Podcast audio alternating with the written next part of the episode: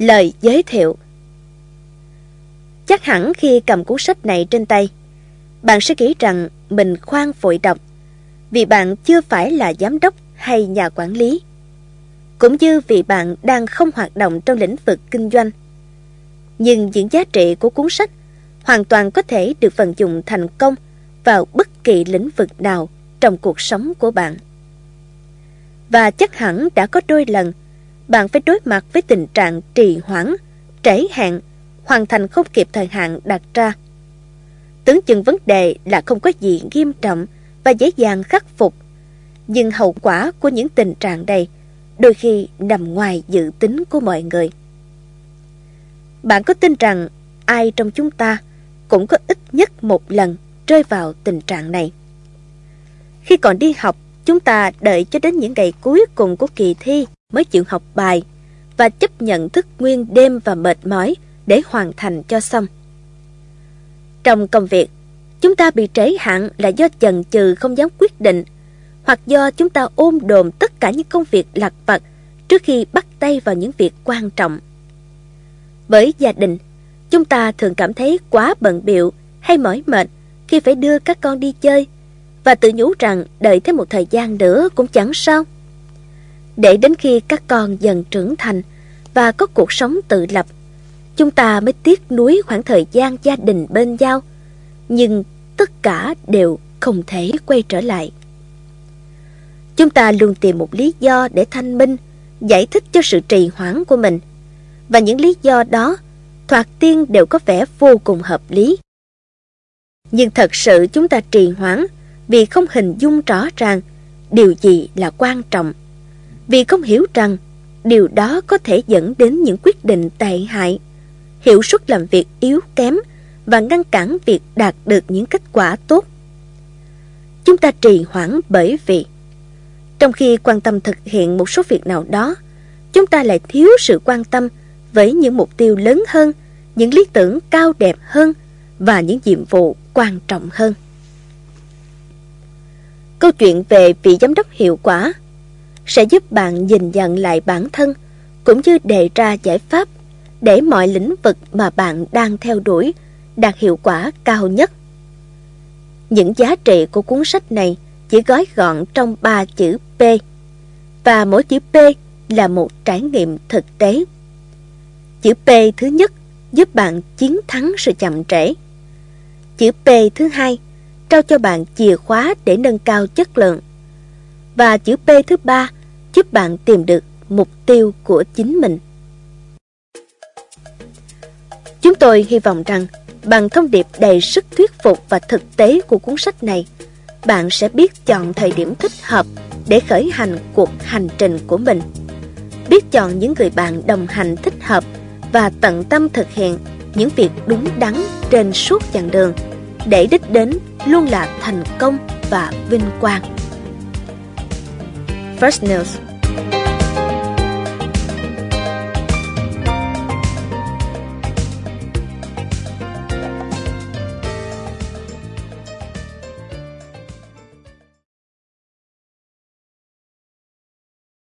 Trễ hẹn.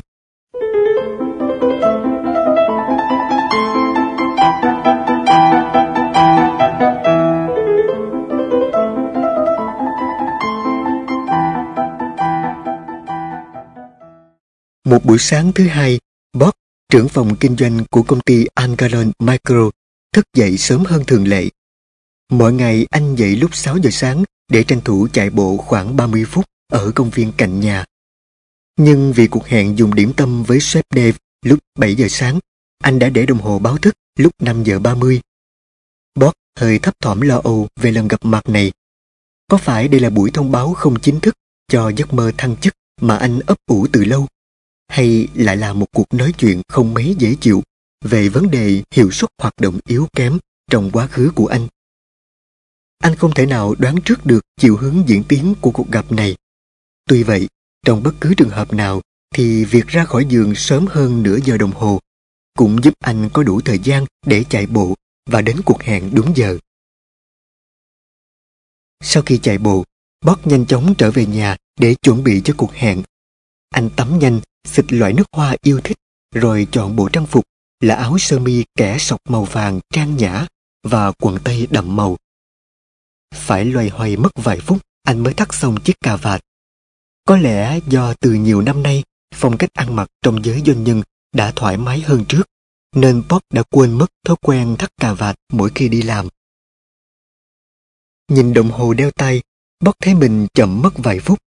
Hóa ra, việc thay quần áo mất nhiều thời gian hơn anh nghĩ.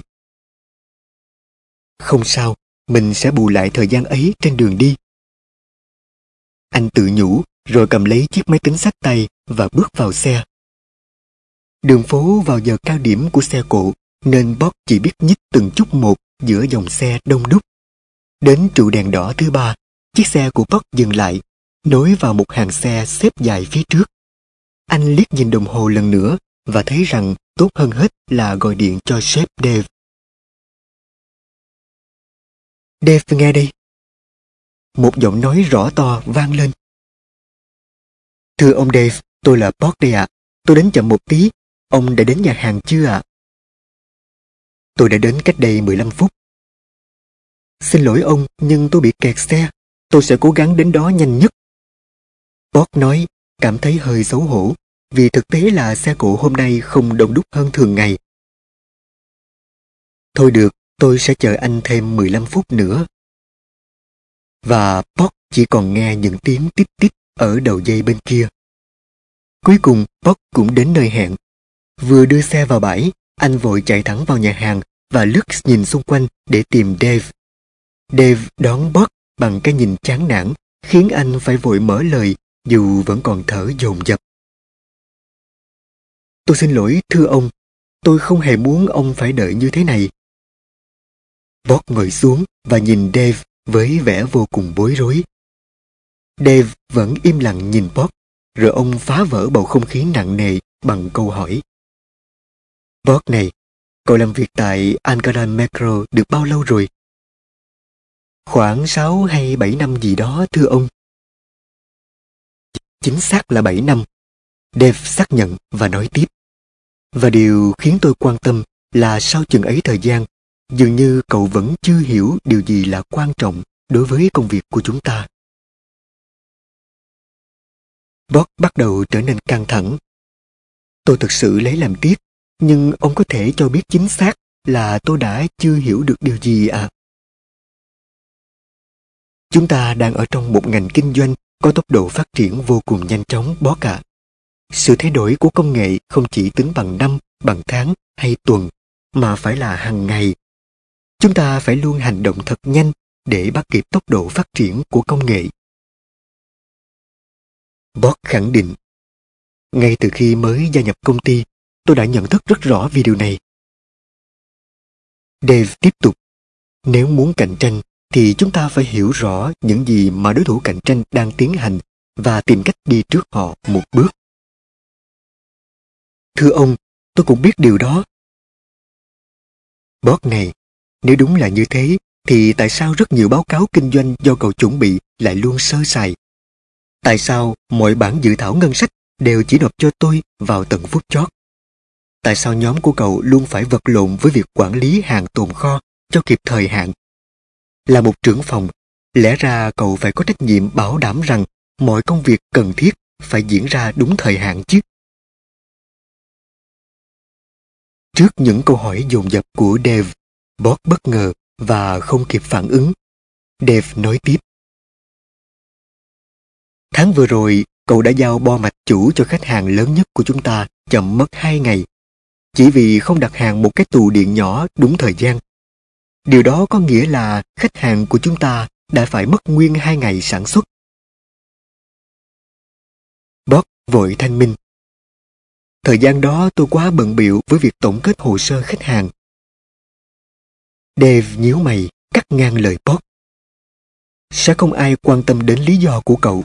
Mọi người chỉ biết rằng đối thủ của chúng ta là Triad Technologies đã giành được khách hàng này.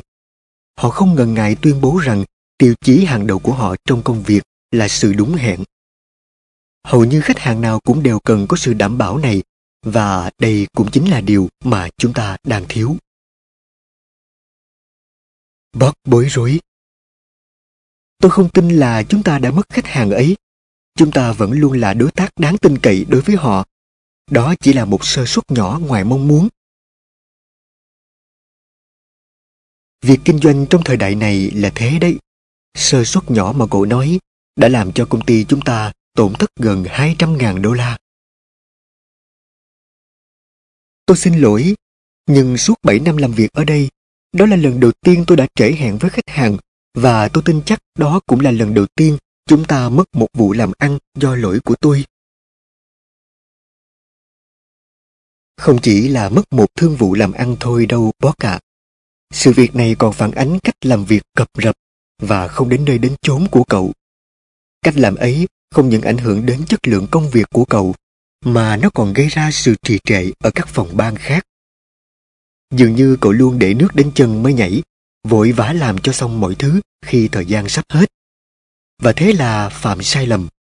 Một số sai lầm là rất tai hại, dù cậu có biết đến nó hay không.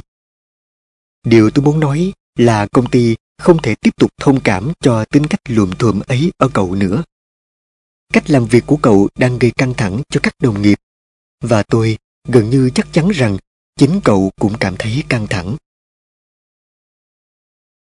Bob nói như biện hộ cho mình. Ông nói đúng, tôi bị căng thẳng, nhưng tôi không bao giờ nghĩ mình là một con người lượm thuộm. Dĩ nhiên, trong một số mặt thì cậu không phải là người như thế.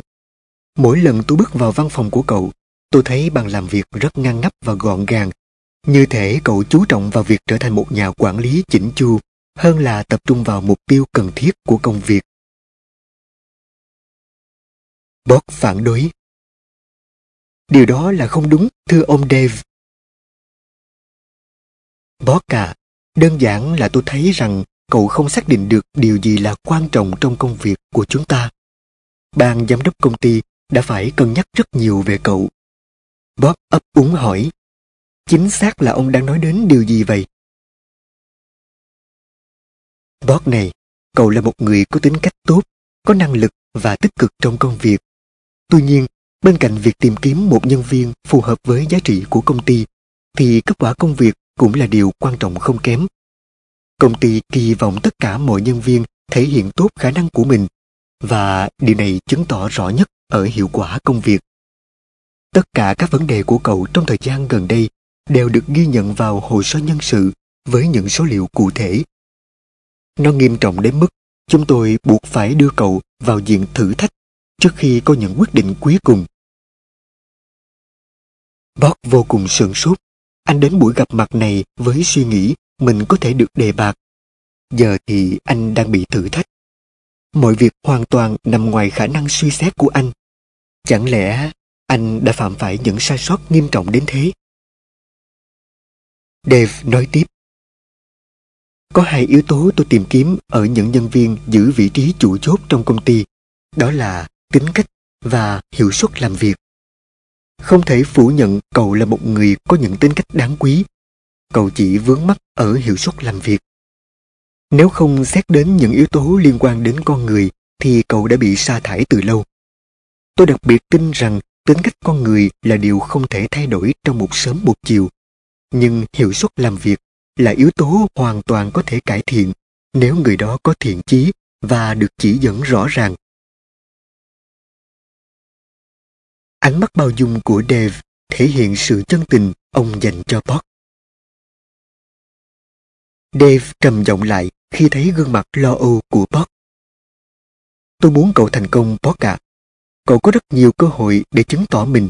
Tôi không muốn phải nhìn thấy cậu ra đi. Cảm ơn những lời khuyên của ông. Thật sự tôi rất yêu thích nơi này.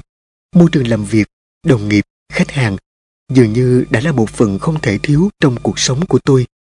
Tôi tin rằng mình sẽ làm được, nhưng tôi đang phân vân, không biết phải bắt đầu từ đâu.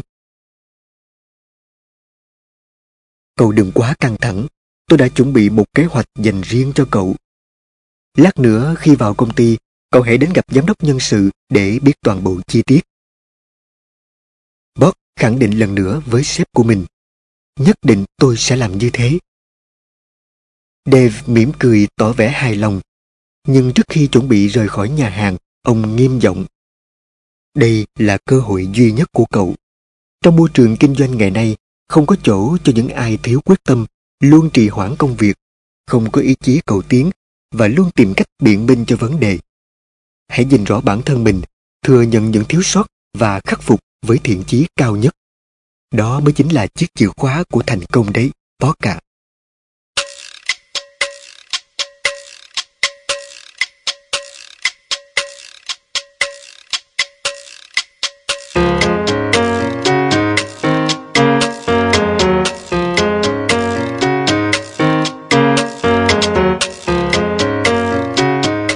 Nơi niềm tin bắt đầu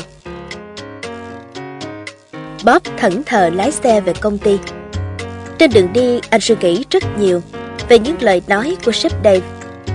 Anh cảm thấy buồn và lo lắng khi nghĩ đến việc sẽ không còn làm cho anh Galen Micro. Linh cảm của anh mách bảo rằng anh chuẩn bị phải đối diện với những thay đổi rất lớn trong thời gian sắp tới. Khi đến nơi, vừa bước xuống xe, anh hít một hơi thật sâu, tự nhủ rằng mình sẽ chiến thắng và bước thẳng đến phòng nhân sự. Giám đốc nhân sự tiếp anh với vẻ thân thiện vốn có của bà. Tôi rất lấy làm tiếc khi hiện nay mọi việc đang diễn ra không mấy thuận lợi đối với anh, bó bà. Bà mở lời. Anh đã làm việc ở đây cũng khá lâu rồi. Tất cả mọi người đều yêu mến anh và không ai muốn anh phải ra đi. Tôi cũng chưa từng nghĩ rằng có lúc nào đó mình sẽ phải rời khỏi công ty này đâu. Ông Dave thật sự quan tâm đến sự phát triển và thăng tiến nghề nghiệp của những nhân viên có năng lực như anh. Ông ấy rất tin vào yếu tố con người và muốn tạo cơ hội để mọi người điều chỉnh bản thân và phát huy hết tiềm lực. Để làm được điều này, Dave đã tuyển dụng một người mới có đủ khả năng giúp anh khắc phục thiếu sót bản thân và biết cách hoạch định công việc sao cho đúng thời hạn và đáp ứng mục tiêu. Điều anh cần làm là phải theo hết quá trình rèn luyện này. Tôi, tôi có thể biết thêm về quá trình rèn luyện này không ạ? Anh phải đến gặp giám đốc nhiều lần và hoàn thành một quy trình cụ thể đã được soạn thảo riêng cho anh. Giám đốc ư? Bác vội ngắt lời. Tôi phải gặp sếp Dave ư? Ôi, nhưng chính ông ấy đã bảo tôi đến gặp bà mà. Bà giám đốc nhân sự mỉm cười. Không phải Dave, giám đốc điều hành của chúng ta, mà là giám đốc hiệu quả. Bob cảm thấy khó hiểu. Giám đốc hiệu quả? Mình chưa nghe nói đến chức danh này. Chẳng lẽ anh Galen thay đổi nhiều đến thế sao? Anh tự hỏi. Giám đốc nhân sự có lẽ đoán được suy nghĩ của Bob nên nói tiếp. Anh Galen chỉ mới tuyển dụng vị trí này cách đây vài tuần nên chắc là anh chưa từng nghe nói đến. Dạ, chính xác thì giám đốc hiệu quả này sẽ đảm nhiệm những công việc gì ạ? Bob vẫn chưa hết thắc mắc. À, nhiệm vụ của giám đốc hiệu quả là giúp những người như anh cải thiện hiệu suất làm việc thông qua việc đánh giá công việc của anh theo chiến lược 3P. Chiến lược này có thể áp dụng vào công việc và trong cả cuộc sống hàng ngày. Điều tôi muốn biết là anh đã sẵn sàng để đối mặt với những thử thách về hiệu suất làm việc hay chưa? Bob chưa rõ chiến lược 3P là gì nên vẫn im lặng lắng nghe. Giám đốc nhân sự tiếp tục. Anh thấy đó, sự thành công của anh Galen phụ thuộc rất nhiều vào nhân viên. Nhân viên cần được trao quyền hạn để có thể suy nghĩ và hành động như một người chủ công ty. Bởi nếu lúc nào mọi người cũng cứng nhắc tuân theo thứ bậc trong khâu ra quyết định, thì khách hàng của chúng ta sẽ không được phục vụ ở mức độ tốt nhất. Vì thế khả năng tự mình đưa ra những quyết định quan trọng vào những thời điểm có tính chất quyết định sẽ rất cần thiết đối với sự thành công lâu dài của chúng ta. Chiến lược 3P sẽ giúp anh có khả năng đạt được mục tiêu ấy. Vậy ờ, chính xác chiến lược 3P là gì ạ? Anh sẽ hiểu được điều đó ngay khi gặp giám đốc hiệu quả. Ngày mai anh có rảnh không? Tôi sẽ sắp xếp cuộc hẹn cho anh. Dạ, buổi sáng ngày mai là thuận tiện nhất cho tôi. Giám đốc nhân sự nhấc điện thoại và sắp xếp cuộc hẹn cho Bob lúc 8 giờ sáng. Khi cuộc gọi kết thúc, anh hỏi. Dạ tôi có cần chuẩn bị gì cho cuộc gặp mặt ngày mai không ạ? Giám đốc nhân sự mỉm cười.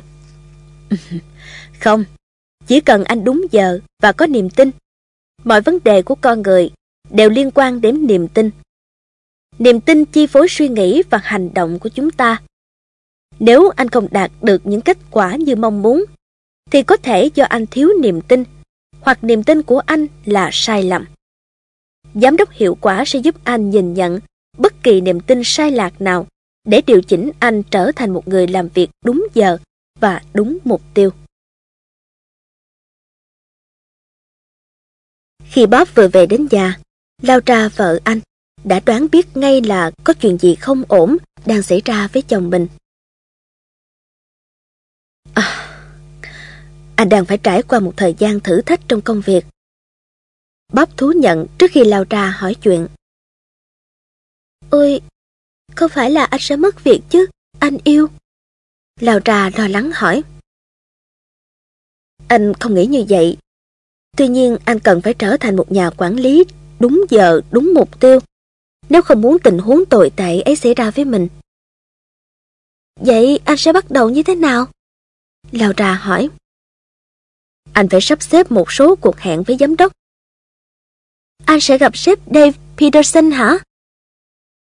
Ừ, lúc đầu anh cũng nghĩ như vậy. Nhưng thật ra anh phải làm việc với giám đốc hiệu quả. Một chức danh hoàn toàn mới đó em. Giám đốc hiệu quả? Ừ, dường như mọi trì trệ thời gian gần đây của anh có liên quan đến niềm tin. Theo anh hiểu thì giám đốc hiệu quả sẽ giúp anh nhìn nhận lại cách suy nghĩ và những niềm tin mà anh đang có. Thêm nữa, anh sẽ được đánh giá theo chiến lược 3P. Một thuật ngữ nghe thật là mới lạ. Anh này, em tin là mọi chuyện sẽ nhanh chóng ổn thôi mà. Dù thế nào, em vẫn luôn ủng hộ anh. Giọng lao ra dịu lại. Bob cảm thấy yên lòng khi bên anh luôn có người vợ biết sẻ chia. Với hạnh phúc và sự bình yên mà anh đang có, anh tin là mình sẽ vượt qua được tất cả. Anh đang đón chờ những thử thách của ngày mai.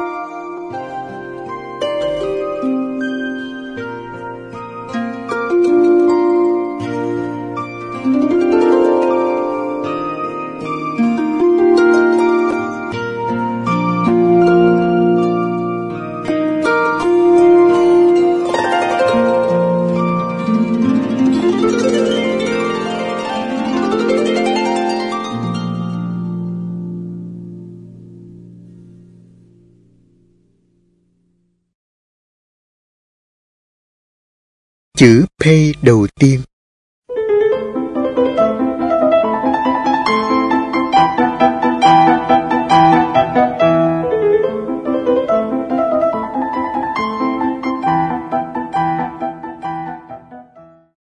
Sáng hôm sau, trên đường đến công ty, Bob mới để ý thấy đồng hồ nhiên liệu của xe báo hiệu đã sắp hết xăng.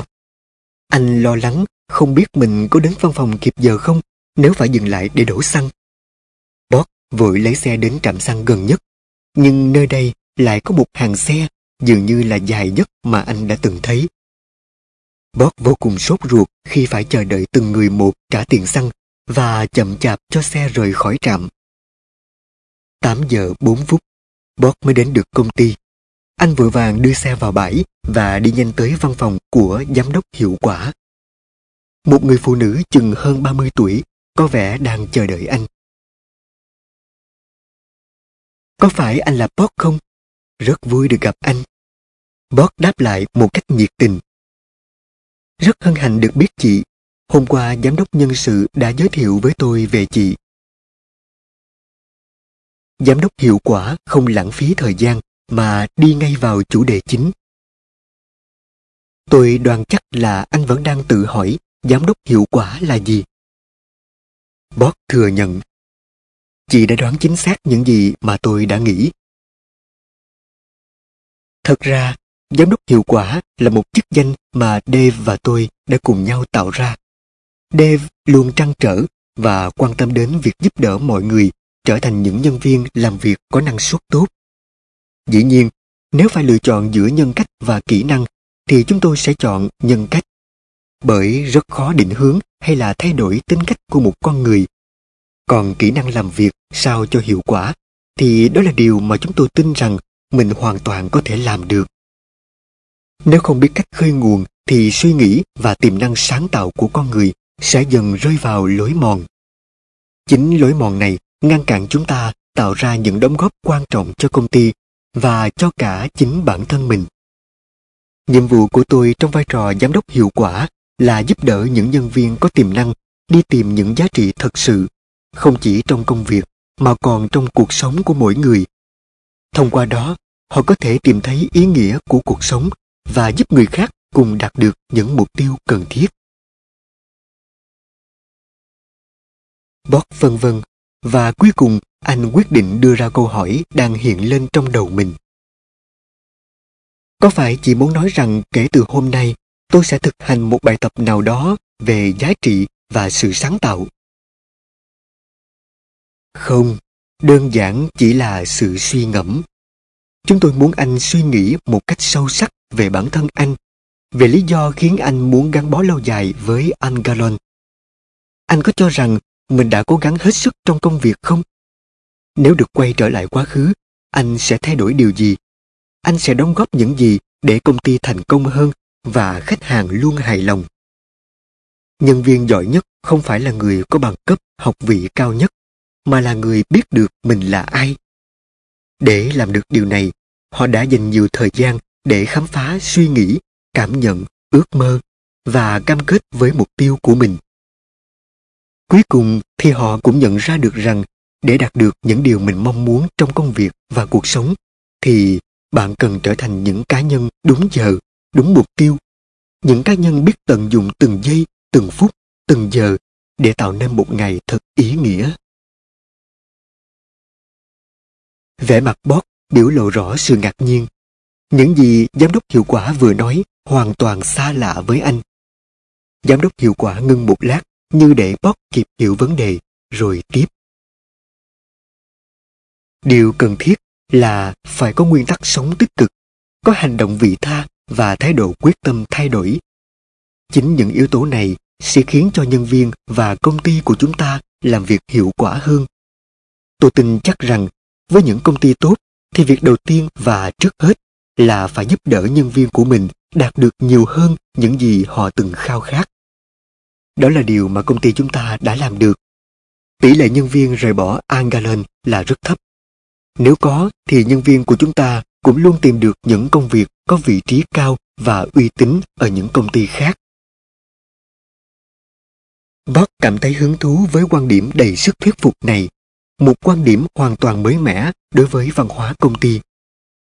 Bob thầm nghĩ, sếp Dave của mình đã đưa ra một quyết định hoàn toàn đúng đắn khi mời người này làm giám đốc hiệu quả. Bên cạnh đó, công ty đang tìm cách giữ chân khách hàng cũ cũng như thu hút thêm khách hàng mới bằng những sản phẩm có chất lượng cao, giá thành phù hợp và thời gian giao hàng uy tín. Giám đốc hiệu quả nói tiếp. Thêm nữa, ngoài khách hàng, công ty còn phải quan tâm đến các đối tác cung ứng của mình. Với mỗi hợp đồng cung ứng, công ty luôn cố gắng thanh toán đúng hạn.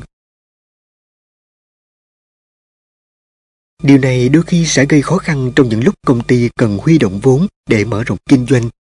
Tuy nhiên, hành động này chứng tỏ thiện chí hợp tác lâu dài và hiển nhiên công ty cũng sẽ được hưởng lợi từ việc thường xuyên thanh toán đúng hạn như giá cả ưu đãi hơn, các điều khoản hợp đồng ít ràng buộc hơn.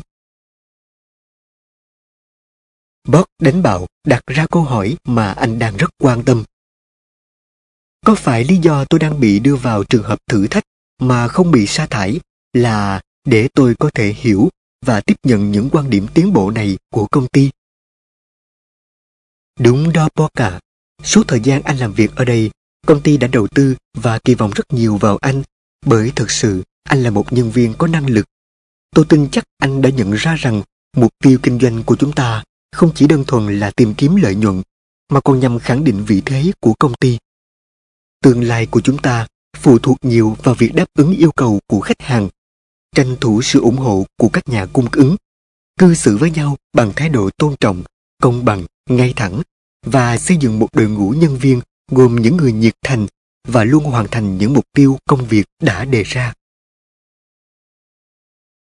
Bob thành thật hỏi, vậy tôi sẽ phải làm gì để giúp công ty đạt được những mục tiêu đó?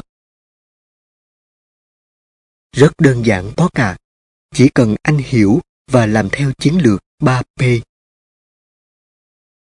Chị có thể cho tôi biết cụ thể hơn không? Thực sự là nó rất đơn giản. Như anh biết đấy, chúng ta hoạt động trong một ngành công nghiệp có tốc độ phát triển nhanh. Để tránh tụt hậu, chúng ta phải luôn di chuyển cùng với sự phát triển ấy. Vì vậy, chúng ta phải chắc chắn rằng mọi nhân viên trong công ty đều phối hợp nhịp nhàng, đồng tâm hiệp lực và cùng nắm vững quy luật chơi để giành phần thắng. Bất kỳ quyết định nào mọi người đưa ra mà không dựa trên chiến lược 3P đều có thể đưa chúng ta tới chỗ thất bại. Vậy chiến lược 3P bao gồm những gì? Giám đốc hiệu quả mỉm cười. Việc hiểu được chiến lược 3P là cả một quá trình, chứ không chỉ là một danh sách hay câu trả lời cho một câu hỏi. Chúng ta sẽ bắt đầu bằng chữ P thứ nhất. Ưu tiên. Ưu tiên. Đúng thế. Bất cứ ai muốn làm việc tốt cũng cần phải hiểu được các thứ tự ưu tiên của mình. Bob hỏi, tôi có thể biết những ưu tiên ấy là gì không? Giám đốc hiệu quả lấy ra một chiếc phong bì trong ngăn kéo bàn làm việc và đưa cho Bob. Đây là bài thực hành dành cho anh. Trong ngày hôm nay, khi nào tâm trạng anh thoải mái và tĩnh lặng nhất, anh hãy hoàn thành bản câu hỏi này và mang lại cho tôi vào ngày mai. Bob hỏi, nếu tôi trả lời đúng những câu hỏi này thì quá trình thử thách của tôi sẽ được rút ngắn phải không? Không có câu trả lời nào là sai hoặc đúng Bob cả. Tất cả chỉ là những câu trả lời của anh thôi. Nói rồi, Bob đứng lên, bắt tay chào tạm biệt giám đốc hiệu quả. Sáng mai, cũng vào giờ này, tôi sẽ gặp lại chị. Bài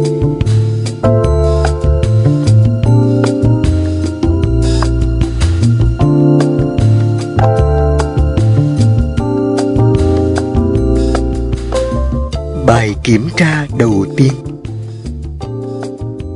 Buổi tối hôm ấy, sau khi giúp Lara chuẩn bị bữa tối và dỗ bọn trẻ đi ngủ, Bob vào phòng làm việc và mở chiếc phong bì ra. Trái với suy nghĩ ban đầu rằng đó là một bài kiểm tra dài ngoằng với vô số câu hỏi thăm dò, anh chỉ thấy một mảnh giấy có chỗ để anh điền tên, ngày tháng và vỏn vẹn hai câu hỏi.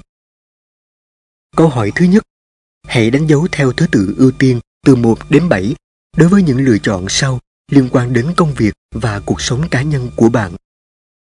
Sức khỏe và thể hình cân đối, niềm tin, tín ngưỡng, sự nghiệp, gia đình, bạn bè, học vấn, kiến thức, giải trí, thể thao. Bob nghiên cứu bản danh sách này một cách cẩn trọng và cảm thấy những lựa chọn này ít nhiều có liên quan với nhau.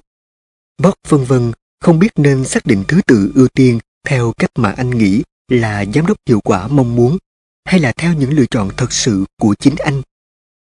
Bob biết rõ rằng đối với anh, sự nghiệp và gia đình luôn song hành và bổ sung cho nhau.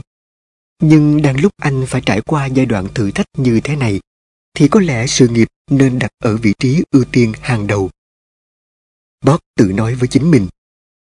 Dẫu sao, ai cũng cần có sự nghiệp ổn định để đảm bảo cuộc sống cho bản thân và gia đình. Sau khi cân nhắc cẩn thận, Bob quyết định lựa chọn của mình theo thứ tự. Sự nghiệp, gia đình, học vấn kiến thức, rồi đến bạn bè, tiếp đó là giải trí thể thao và sức khỏe. Anh xếp niềm tin tín ngưỡng ở vị trí cuối cùng. Tuy nhiên, có thể đây là một lựa chọn không mấy khôn ngoan vì anh có cảm giác rằng giám đốc hiệu quả là một người thiên về đời sống tinh thần. Bob tiếp tục chuyển sang câu hỏi thứ hai. Nếu tất cả những điều sau đây xảy ra vào cùng một thời điểm, hãy cho biết thứ tự ưu tiên của bạn. một cuộc hẹn với bác sĩ riêng, một cuộc biểu diễn hoặc thi đấu của con bạn, một ca cấp cứu của gia đình, một cuộc họp với sếp bạn, một cuộc hẹn với khách hàng quan trọng, một cuộc gặp mặt với bạn bè được lên kế hoạch từ trước, và một buổi đi chơi với người bạn đời. Chắc chắn trong bất kỳ trường hợp nào thì một ca cấp cứu luôn được ưu tiên trước nhất. Tiếp theo đó là những lựa chọn liên quan đến công việc theo thứ tự, cuộc họp với sếp, rồi đến cuộc hẹn với khách hàng. Những lựa chọn còn lại khiến Bob phải cân nhắc đôi chút về tầm quan trọng của chúng. Và theo anh, cuộc hẹn với bác sĩ nên xếp cuối cùng để dành thời gian cho bạn bè và gia đình. Bởi một lý do vô cùng đơn giản, anh không muốn phải thừa nhận rằng mình là người có vấn đề về sức khỏe. Sau khi hoàn tất hai câu hỏi, Bob thở phào nhẹ nhõm. Bài thực hành khá đơn giản.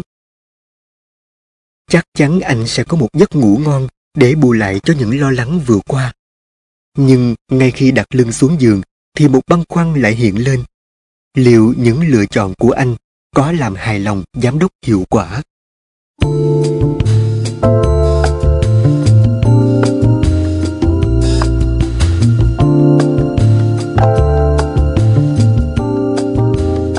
phủ nhận sáng hôm sau, ngay lúc Bót chuẩn bị đi làm, thì mẹ anh gọi điện thoại bà cảm thấy lo lắng khi thời gian gần đây Bót ít đưa gia đình về thăm mẹ thật ra cũng đã mấy lần anh dự định về thăm mẹ nhưng đến phút cuối lại không thực hiện được do công việc phát sinh. Cuộc trò chuyện với mẹ mất 10 phút vậy là anh lại tiếp tục đi làm trễ. May thay giám đốc hiệu quả dường như không để ý đến việc bót đi trễ. Ngay khi anh vừa ngồi xuống, giám đốc rót mời anh một tách cà phê và đi ngay vào vấn đề. Bót à, có ba đặc điểm tai hại nhưng lại rất thường gặp ở những người quản lý để công việc tồn động đến phút cuối. Thứ nhất, họ thường chần chừ và trì hoãn những hành động liên quan đến ưu tiên của mình. Lịch làm việc của họ luôn dày đặc những việc phải làm. Nhưng tiếc thay, đó thường là những việc không quan trọng Họ nghĩ rằng phải thực hiện trước những công việc linh tinh rồi mới dùng sức cho những công việc quan trọng. Nhưng không phải việc quan trọng nào cũng có thể chờ đợi. Kết quả sẽ là sự chậm trễ. Bob nói, Điều này thì tôi đã hiểu. Thứ hai, ngay khi đã xác định được những công việc ưu tiên, thì họ lại không biết bắt đầu từ đâu để chuỗi công việc ưu tiên đó được giải quyết trôi chảy và nhất quán. Họ liên tục nhảy từ việc này sang việc kia. Cuối cùng là không việc nào được hoàn tất trọn vẹn. Và danh sách công việc tồn động lại dài thêm. Đây là vấn đề về chất lượng công việc.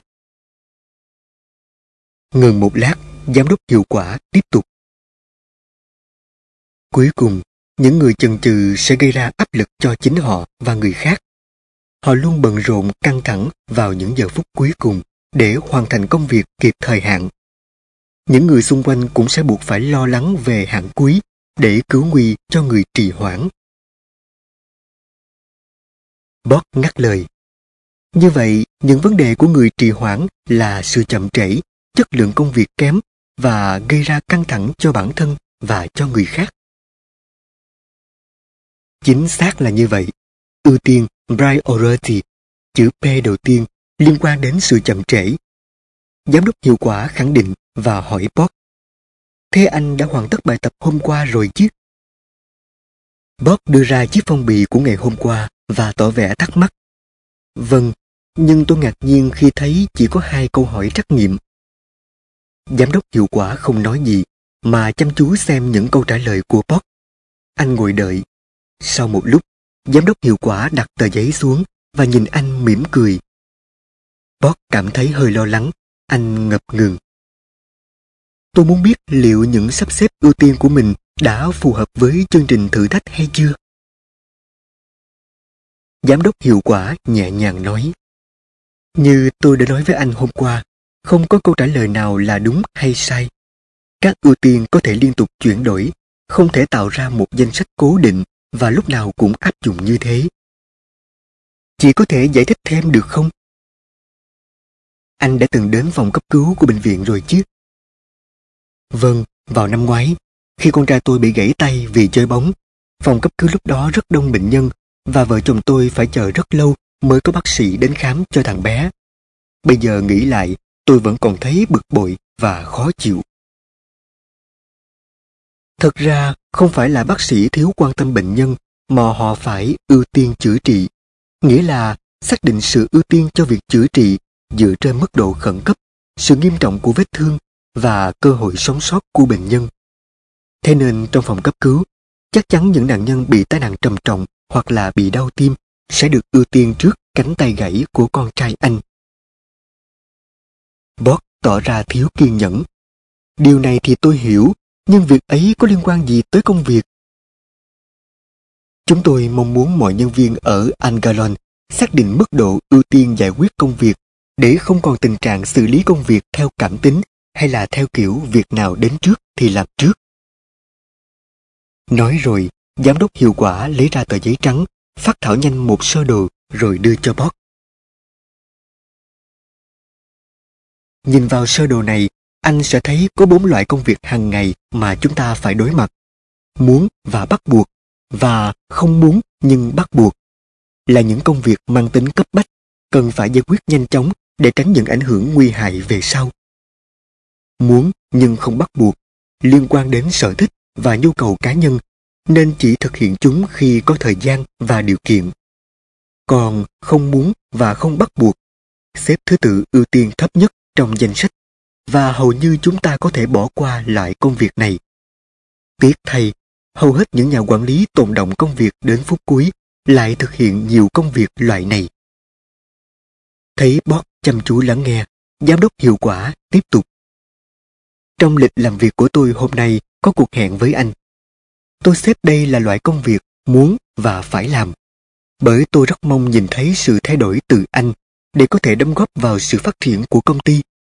Còn vào cuối ngày, sau khi giải quyết hết công việc, nếu còn thời gian, tôi dự định sẽ chơi gôn. Và dĩ nhiên, đó chỉ là công việc tôi mong muốn, nhưng không bắt buộc phải làm.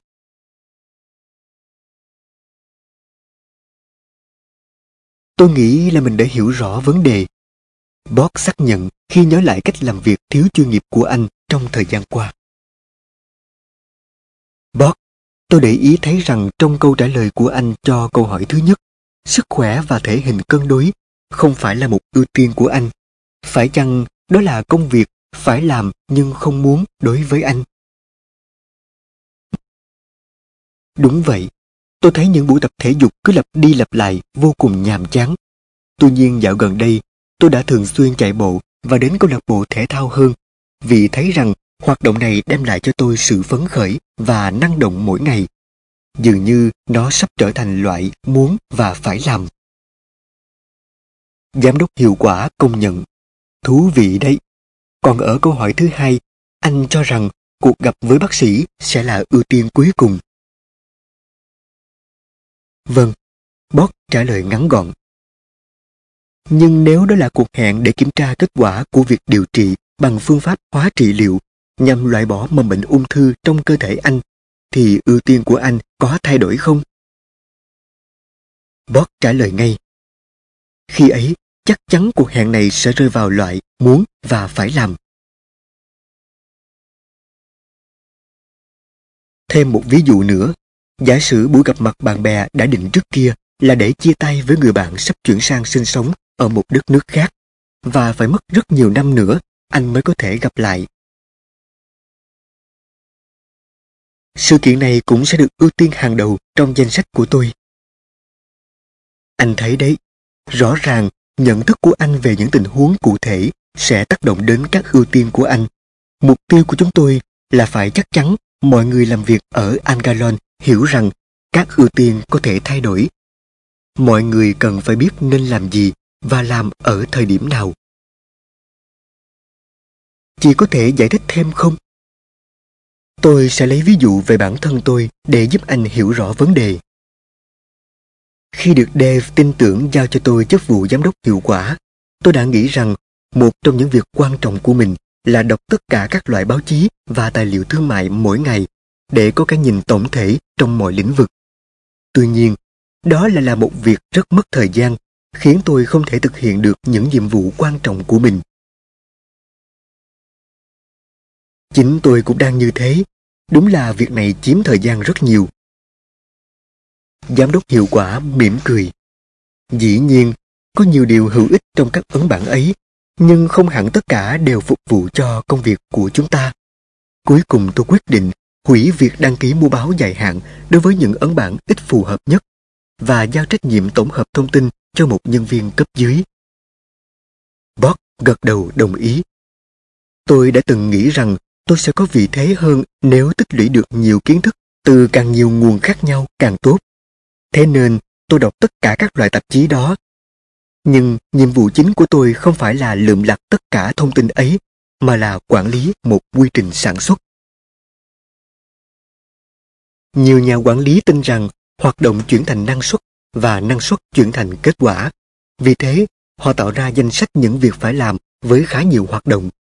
Rồi sau khi hoàn thành tất cả các hoạt động đó, họ nghiễm nhiên tin rằng mình đã làm được nhiều việc.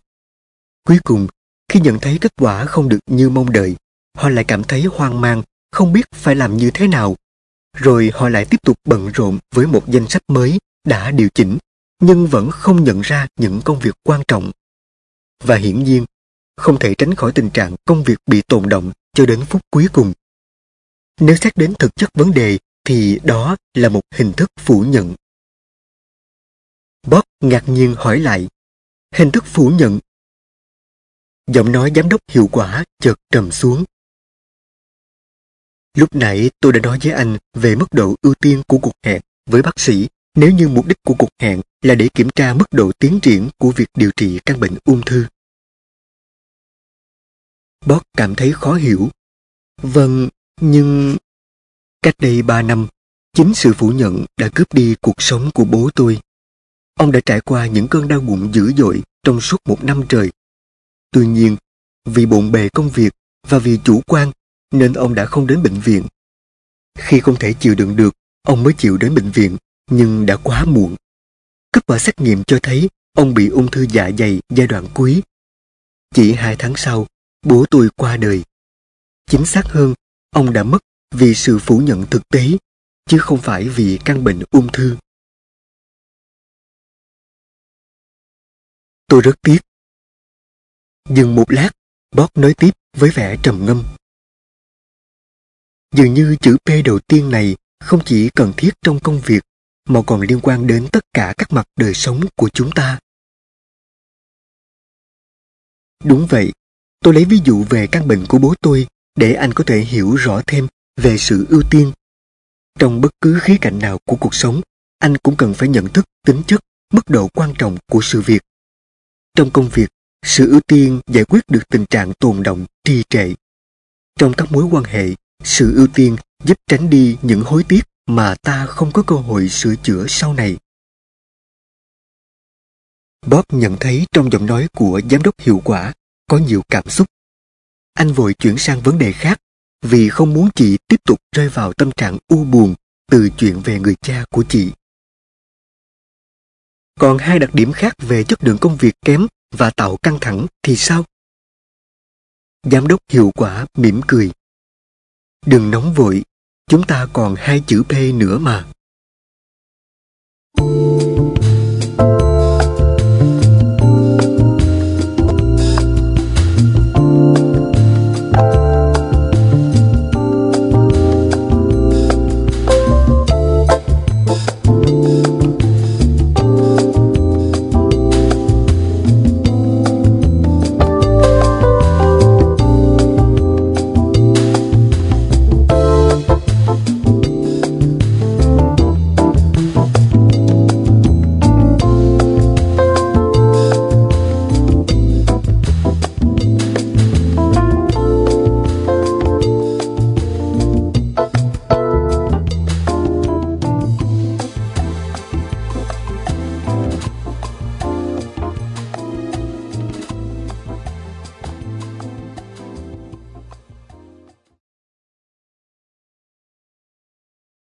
Chữ P thứ hai Sau khi rót thêm cho Bob một tách cà phê, giám đốc hiệu quả nói tiếp.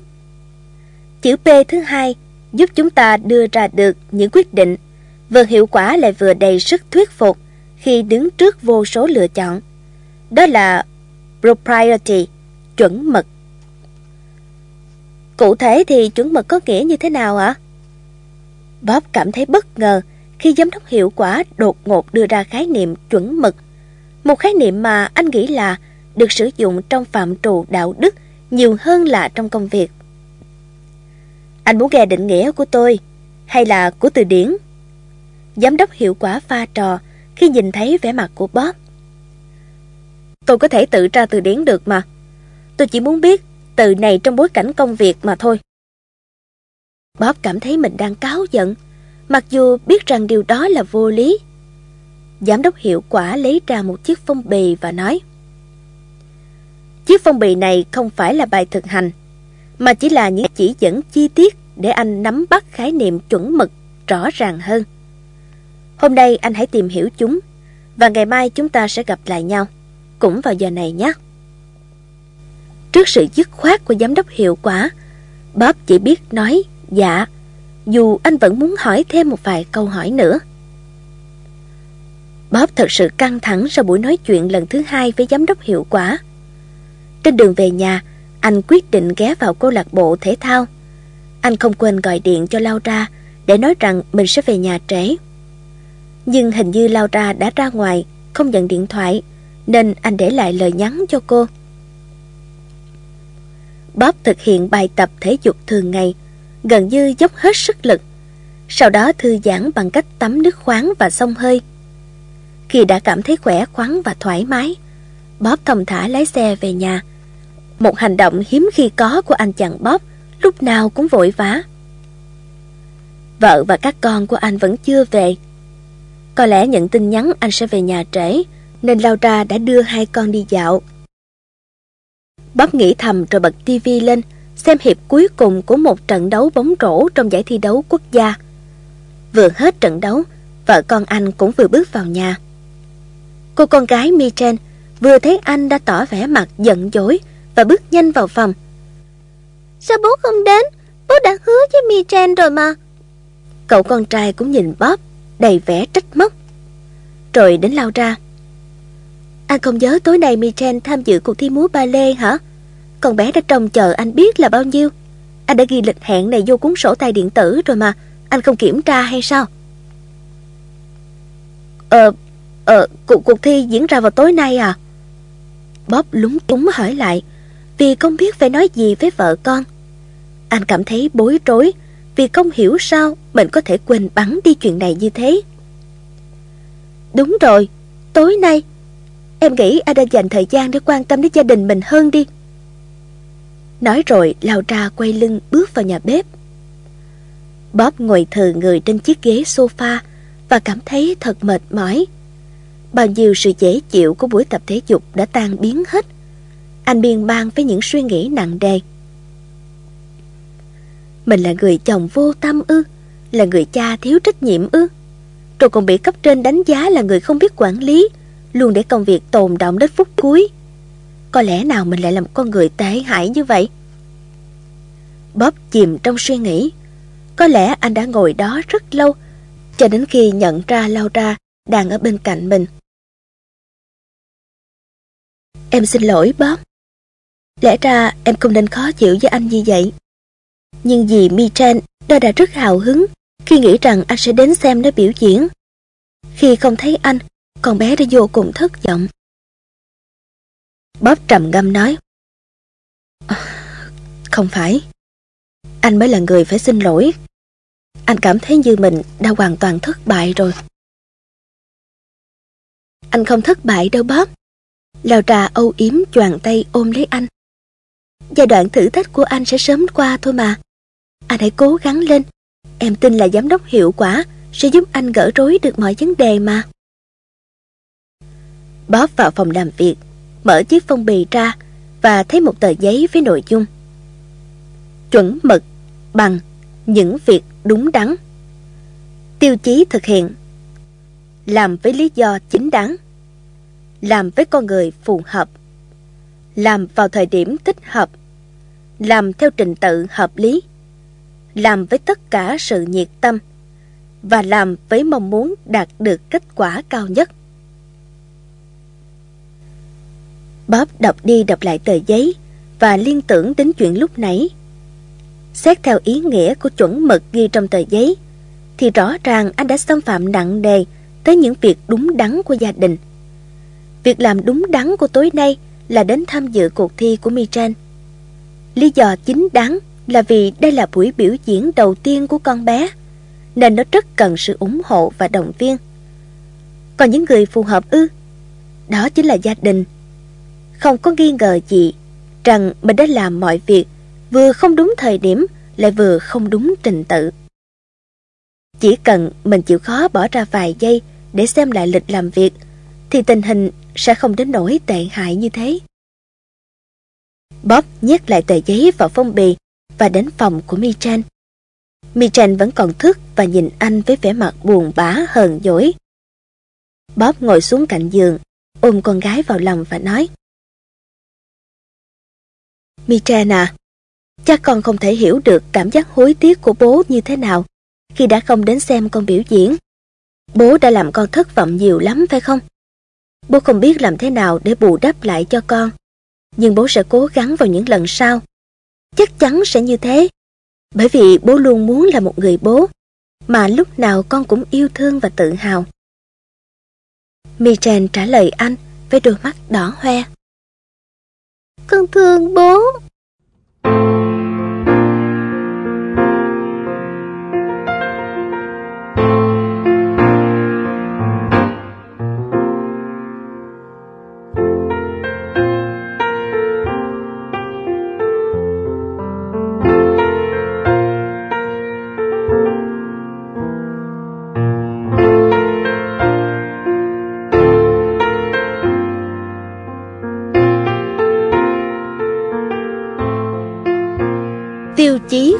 Chuẩn mực.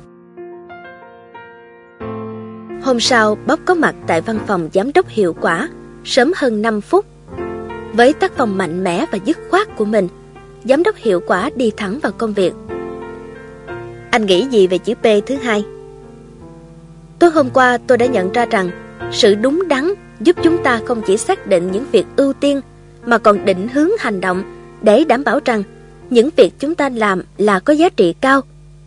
Bob nói một cách tự tin. Anh nói đúng, chính xác là như vậy. Tôi nghĩ rằng phải mất một thời gian tập luyện tôi mới có thể áp dụng bản tiêu chí của chuẩn mực này cho tất cả các ưu tiên của mình theo một nền tảng nhất quán. Ai cũng như vậy thôi. Giám đốc hiệu quả gật đầu xác nhận. Nhưng tôi sẽ hướng dẫn anh cách thực hiện chúng nhanh chóng và hiệu quả hơn. Chúng ta bắt đầu được chưa? Bob nôn nóng. Tôi đang thực hiện một chương trình chia sẻ những giá trị sống với toàn bộ nhân viên của anh Gallon. Hàng ngày, máy tính của tôi sẽ gửi vào địa chỉ email của mọi người một câu nói của người nổi tiếng hoặc một thành ngữ, tục ngữ được đúc kết từ sự trải nghiệm của người xưa. Tôi tin điều này dần dần sẽ góp phần làm thay đổi thái độ và hành vi của mọi người. Ờ, chị có thể cho tôi một ví dụ không ạ? Bob hơi hoài nghi hỏi.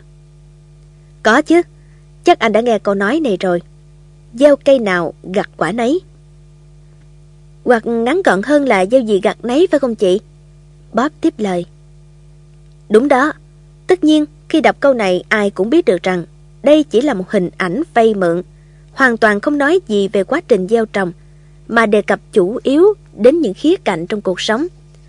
Chẳng hạn như nếu cha mẹ không quan tâm đến con cái khi chúng còn nhỏ, không hướng dẫn những điều hay lẽ phải của cuộc sống, không dành thời gian chia sẻ, định hướng suy nghĩ và ước mơ của chúng, thì sau này họ không thể trông mong vào sự trưởng thành chính chắn của con được. Họ cũng không nên phiền trách khi thấy chúng không gắn bó gần gũi với cha mẹ. Thế nên chăm sóc con cái chính là một ưu tiên. Dạ, tôi hiểu. Bob nói với tâm trạng vẫn còn cảm thấy mình có lỗi vì sự việc tối ngày hôm trước. Chắc anh cũng đã nghe câu Đừng viện cớ bào chữa rất nhiều lần. Dạ, thỉnh thoảng tôi vẫn sử dụng câu này đối với nhân viên của mình. Còn nữa, hãy đối xử với người khác theo cách mà bạn muốn được đối xử. Dạ, những câu này đều rất là quen thuộc. Bob nhận xét. Tôi chỉ sử dụng những triết lý quen thuộc và dễ tiếp nhận với mọi người. Những triết lý đó không chỉ áp dụng trong cuộc sống mà còn trong cả môi trường kinh doanh của chúng ta. Tôi sẽ lấy một ví dụ để anh hiểu rõ thêm. Khi anh trễ hẹn với khách hàng, trừ những trường hợp bất khả kháng, còn lại, anh không thể nói rằng do công ty thiếu nhân lực, do nguồn cung cấp hàng không đủ, do thiết bị bị hỏng hóc. Để giải thích cho sự chậm trễ này, khách hàng không cần điều đó. Họ chỉ muốn biết anh sẽ giải quyết vấn đề này như thế nào. Anh cần phải đưa ra phương án, chứ không phải là tìm cách biện minh. Dạ, dạ, dạ tôi hiểu rồi. Bob bối rối nói. Còn câu nói, hãy đối xử với người khác theo cách mà bạn muốn được đối xử. Chính là kim chỉ nam cho cách thức kinh doanh của chúng ta trong hiện tại, cũng như trong tương lai. Bob gật đầu để xác nhận sự lắng nghe của mình. Giám đốc hiệu quả tiếp tục bằng giọng rất hào hứng. Mục tiêu lâu dài của công ty là đảm bảo rằng mọi người đều phải tiến xa hơn, dù cho đó là nhân viên hay là nhà quản lý và điều hành cấp cao. Dù cho đó là khách hàng, là nhà cung ứng hay là đối thủ cạnh tranh của chúng ta.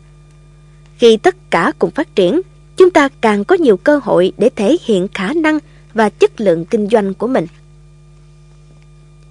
Dạ, đó là mục tiêu rất ấn tượng. Nhưng tôi muốn hỏi về tiêu chí thực hiện đầu tiên, làm với lý do chính đáng. Làm cách nào để phân biệt được việc làm chính đáng và không chính đáng? Bởi vì ranh giới của chúng thực sự không phải lúc nào cũng rõ ràng. Bob thẳng thắn. Vậy theo anh chúng ta nên làm thế nào? Giám đốc hiệu quả đặt ngược câu hỏi lại cho Bob. Tôi nghĩ là phải dựa vào bản năng. Bob trả lời. Trong một số trường hợp đặc biệt, bản năng có thể đem lại hiệu quả. Nhưng thông thường chúng ta nên áp dụng phương pháp đánh giá đạo đức, gồm ba câu hỏi như sau.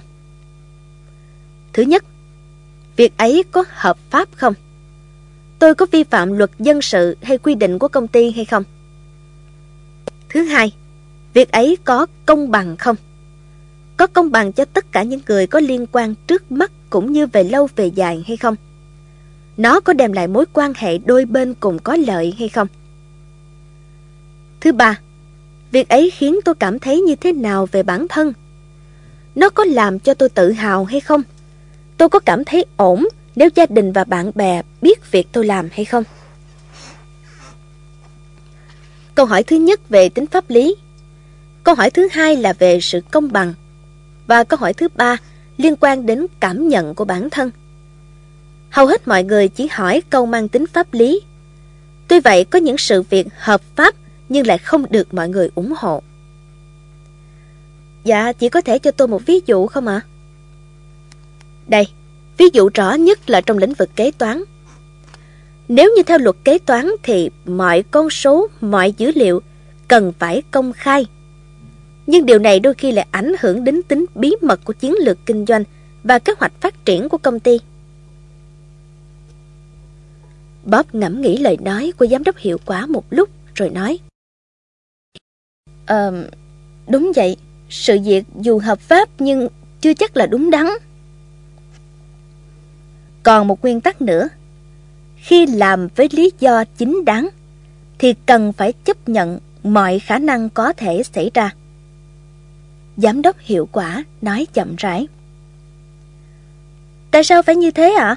Tôi nghĩ rằng nếu đã có lý do chính đáng, thì kết quả cũng sẽ phải nằm trong khả năng dự đoán chứ. Bob không khỏi thắc mắc. Vì không phải lúc nào sự chính đáng của người này cũng là sự chính đáng của người khác. Do đó không thể nói rằng sự chính đáng là nhất quán cho tất cả mọi người. Tôi lấy ví dụ về con người vĩ đại Martin Luther King. Cả cuộc đời ông ấy đã đấu tranh cho quyền công dân. Nhưng ông ấy làm điều đó để được nổi danh à? Để được giàu có à? Hay để giúp đỡ hàng triệu người dân có được sự bình đẳng? Bình đẳng? Bob trả lời ngắn gọn. Đúng vậy. Chính những nỗ lực xóa bỏ tranh giới chủng tộc và màu da mà ông đã theo đuổi làm ông trở thành một con người vĩ đại. Và đó là một kết quả không hề nằm trong mục tiêu hoạt động ban đầu của ông ấy. Đúng không? Nhưng ông ấy lại chết vì viên đạn của một kẻ ám sát. Bob bổ sung. Đúng, đó cũng là một kết quả ngoài mong đợi. Nhưng Martin Luther King sẵn sàng hy sinh vì chính nghĩa, để làm việc đúng vì những lý do chính đáng. Đôi khi bạn cần phải dũng cảm bước ra khỏi ranh giới của sự an toàn cá nhân. Những nhà quản lý còn tồn động công việc đến phút cuối, thường làm mọi thứ có thể để đảm bảo an toàn cho riêng bản thân họ. Còn những nhà lãnh đạo thực sự sẽ làm những gì cần thiết và trong mọi khả năng có thể để giữ sự an toàn cho tất cả mọi người có liên quan. Dạ, tôi đã hiểu được vấn đề rồi. Còn tiêu chí thứ hai, làm việc đúng đắn với những người phù hợp, thì sẽ như thế nào hả? Thế này nhé, khi làm việc với người khác, có hai mức độ tương tác, đó là hình thức và vật chất. Hình thức là các loại công việc và cách thức thực hiện công việc đó. Thực chất thể hiện ở một mức độ sâu hơn, từ trái tim đến trái tim và từ giá trị đến giá trị. Theo anh thì điều gì quan trọng hơn? Hình thức hay thực chất? Bị hỏi bất ngờ, Bob tỏ ra lúng túng. Thế vậy giám đốc hiệu quả phân tích. Tôi nói anh nghe nhé. Thực chất luôn quan trọng hơn hình thức. Chúng ta cần phải hiểu rõ đối tượng tương tác của chúng ta trước khi đưa ra bất kỳ quyết định nào. Nếu như người cộng tác không thể chia sẻ các giá trị của bạn, thì trước sau gì cũng sẽ nảy sinh những mâu thuẫn và xích mích. Đặc biệt trong lĩnh vực kinh doanh, chữ tính luôn được đặt lên hàng đầu. Nếu như hôm nay tôi chia sẻ một bí mật cho ai đó nghe, thì tôi không muốn toàn công ty biết đến nó vào ngày hôm sau. Nhưng mà không dễ gì tìm kiếm những giá trị tương đồng trong một môi trường phức tạp như ngày nay. Ừ, đó là một thực tế không mấy dễ chịu mà bất cứ ai cũng phải học cách chấp nhận.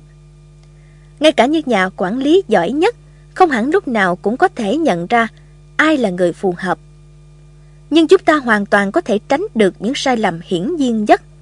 Chúng ta sẽ không đến thợ sửa ô tô để chẩn đoán các vấn đề giữ sức khỏe và cũng không yêu cầu các bác sĩ điều chỉnh động cơ cho xe của chúng ta. Bob bật cười trước ví dụ ngộ nghĩnh của giám đốc hiệu quả. à, tiếp theo là làm việc đúng đắn vào thời điểm thích hợp. Tất cả lại bắt đầu từ việc xác định mức độ ưu tiên. Khi đang trong giai đoạn ký kết hợp đồng, anh cần phải gặp khách hàng. Khi có mối quan ngại về sức khỏe, anh buộc phải gặp bác sĩ. Vì không thể làm mọi việc cùng một lúc, nên chúng ta phải xác định mức độ ưu tiên. Và để từng công việc đạt hiệu quả cao nhất, thì chúng ta cần làm mỗi việc vào đúng thời điểm. Do đó, việc nhận biết thời điểm thích hợp là rất quan trọng. Nếu tôi muốn xây dựng một gia đình riêng, thì tôi nên nghĩ về điều đó khi nào? Khi tôi 30 tuổi hay 70 tuổi?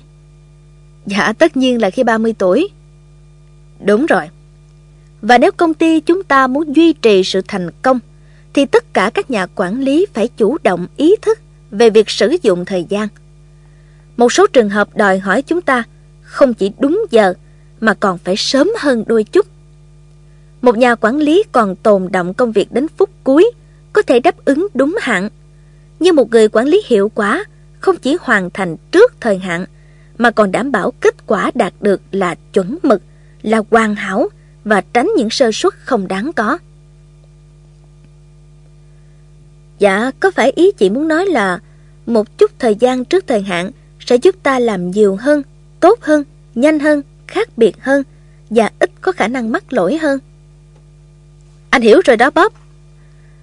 Những nhân viên hiệu quả nhất cần phải hiểu rằng một vài sự việc cần được thực hiện trước sự việc khác theo tiêu chí làm việc đúng theo trình tự hợp lý. Cũng có nghĩa là điều quan trọng nhất phải được giải quyết trước cả những điều quan trọng khác. Bob nhận xét. Chính xác. Một người thợ xây không thể lợp được cái mái nhà nếu như các bức tường chưa được xây lên. các bức tường cũng không thể mọc lên nếu như chưa được đổ móng. Rồi mà muốn đổ móng thì cần phải sang đất. Trước khi sang đất phải có kỹ sư đến đo đạt công trình và kiến trúc sư vẽ bản vẽ, vân vân. Tất cả tạo thành một cái chuỗi thứ tự công việc liền mạch và tầm quan trọng tương đương. Tôi cũng đã thấy quy trình đó vào dịp gia đình tôi xây nhà cách đây vài năm. Bob góp lời. Ai cũng phải công nhận rằng không thể xây mà lại thiếu bản thiết kế, cũng như không thể thành lập công ty khi chưa có kế hoạch kinh doanh. Có những trình tự buộc chúng ta phải tuân thủ nghiêm ngặt, không thể đảo ngược hay trì hoãn được. Ở Angalan, kế hoạch kinh doanh thể hiện qua bản tôn chỉ hoạt động, mục tiêu và tầm nhìn tương lai của công ty. Tôi tin rằng những nhà quản lý hiệu quả luôn xem bản tôn chỉ hoạt động làm kim chỉ nam cho hành động của mình. Uhm, tôi rất tiếc khi phải nói rằng cái gọi là tầm nhìn ấy vẫn chưa giúp gì nhiều cho tôi chị à. Bob thú nhận. Cụ thể là anh muốn nói gì? Giám đốc hiệu quả ngạc nhiên hỏi. Thật ra tôi thấy cái bản tôn chỉ hoạt động của chúng ta dài dòng và không được cô động lắm, thậm chí rất là chung chung. Chẳng hạn như là nhiệm vụ của chúng ta là trở thành nhà cung ứng hàng đầu cho thị trường bằng cách cung cấp kịp thời các sản phẩm cải tiến về kỹ thuật và những dịch vụ cá nhân hoàn hảo cho khách hàng. Giám đốc hiệu quả hỏi lại. Có phải anh đang muốn nói tôn chỉ hoạt động hay tầm nhìn phải càng đơn giản càng tốt, đúng không? Dạ, đúng vậy ạ. Thật sự tôi không nghĩ rằng anh sẽ đặt câu hỏi này sớm như vậy. Đúng là cái bản tôn chỉ của anh Galen còn sử dụng những ngôn từ hoa mỹ và dài dòng, thiếu sự dứt khoát, rõ ràng và ngắn gọn mà một bản tôn chỉ cần phải có. Chúng tôi đang tiến hành điều chỉnh lại bản tôn chỉ này, sao cho bất cứ ai dù là cấp quản lý hay nhân viên cũng đều hình dung được tương lai của công ty với những giá trị cụ thể. Ờ, tương lai với những giá trị cụ thể ư? Chắc anh cũng nhận thấy rằng khi tầm nhìn không rõ ràng thì kết quả cũng sẽ mờ nhạt theo. Mọi người có xu hướng chần chừ khi họ không có một hình ảnh rõ ràng về việc họ là ai, đang ở vị trí nào và muốn đi về đâu. Xét cho cùng, nếu không biết mình đang đi đâu, thì chúng ta sẽ không định hướng được hành động tiếp theo của mình. Ờ, tôi hiểu vấn đề rồi. Sẽ chẳng có ai lại hành động khi không rõ kết quả cả. Trong những trường hợp như vậy, tôi thà không làm việc gì còn hơn. Đúng như vậy. Giám đốc hiệu quả tỏ ý hài lòng. Trong công việc, ưu tiên hàng đầu là hoàn thành các nhiệm vụ hướng đến mục tiêu của công ty. Vì thời gian trong một ngày chỉ có giới hạn, nên những việc không đóng góp được gì cho tầm nhìn này, trong đó có cả việc đọc tạp chí mà tôi và anh đã nói đến, sẽ phải bị loại khỏi chương trình. Tôi hy vọng anh Galen sẽ sớm có được bản tôn chỉ tầm nhìn hoạt động xứng với tầm vóc của công ty chúng ta. Bob chân thành bày tỏ. Chắc chắn rồi. Tất cả mọi nhân viên sẽ được cùng tham gia vào việc này. Một tầm nhìn thuyết phục sẽ phụ thuộc vào nền tảng, thành tựu trong quá khứ, nhưng vẫn chú trọng vào xu hướng tương lai. Vì vậy, mục đích của mọi việc mà chúng ta làm trong hiện tại sẽ được thiết kế lại để dẫn dắt chúng ta vào tương lai. Tôi muốn toàn bộ nhân viên của anh Galen đều nhận ra những đóng góp của mình, biết được mình sẽ làm gì để công ty phát triển hơn và mình sẽ được hưởng lợi những gì từ sự thành công của công ty. Dạ, tôi hiểu rồi. Giờ đây tôi đang rất háo hức, muốn học hỏi thêm về những điểm đáng chú ý khác. Tôi thích sự nhiệt tình của anh đối với chương trình thử thách này đó. Thì tôi phải nhiệt tình chứ, vì điều này liên quan tới công việc của tôi mà. Chính xác hơn là liên quan đến tiêu chí tiếp theo, làm với tất cả sự nhiệt tâm. Dạ, với tiêu chí này tôi nghĩ là chị sẽ nói rằng chúng ta phải để cả trái tim vào những việc mình làm, có đúng không ạ? Đúng vậy. Nhiệt tâm vừa là sự nhiệt tình, vừa là đam mê, vừa là kỹ năng, vừa là sự thành tâm không chút do dự. Anh biết đó, những ngôi sao thực thụ trong lĩnh vực thể thao không chỉ nổi tiếng bởi tài năng, cá tính, mà còn bởi phong độ ổn định. Họ không dễ dàng đầu hàng chỉ vì thất bại trong một trận đấu hay là sa sút phong độ khi phải nghỉ thi đấu một thời gian vì chấn thương. Trong mọi trường hợp, họ luôn dùng ý chí để chiến đấu với bản thân mình. Khi nghe giám đốc hiệu quả nói, Bob liên tưởng đến Lance Armstrong, vận động viên đua xe đạp huyền thoại người Mỹ mà anh rất ngưỡng mộ. Armstrong đã chiến đấu và chiến thắng các bệnh ung thư để trở lại đường đua và tiếp tục xác lập nhiều kỷ lục trong giải đấu Tour de France nổi tiếng thế giới. Bob nhận xét. À, vậy là khi mà sự việc trở nên càng khó khăn thì chúng ta càng phải biết nỗ lực. Đó là một câu nói mà tất cả mọi người đều biết. Nhưng không phải ai cũng có thể vận dụng được đâu. Bản thân tôi tin rằng sự nhiệt tâm luôn ẩn chứa bên trong một sức mạnh. Vì thế khi sự việc trở nên khó khăn thì sức mạnh đó sẽ tạo động lực giúp ta sớm vượt qua mọi trở ngại. Thực sự thì tôi chưa bao giờ nhìn nhận sự việc ở góc độ này. Tôi cho rằng hoàn cảnh không tạo nên con người, mà chính con người mới tạo nên hoàn cảnh. Một môi trường làm việc tốt không phải lúc nào cũng tạo ra những nhà quản lý giỏi, mà ngược lại, chính những nhà quản lý đúng giờ, đúng mục tiêu, làm việc hiệu quả mới tạo nên môi trường làm việc tốt. Để làm được điều đó thì một người quản lý như tôi chẳng hạn cần phải làm như thế nào ạ? Tôi sẽ gợi ý cho anh 4 điểm chính nhé.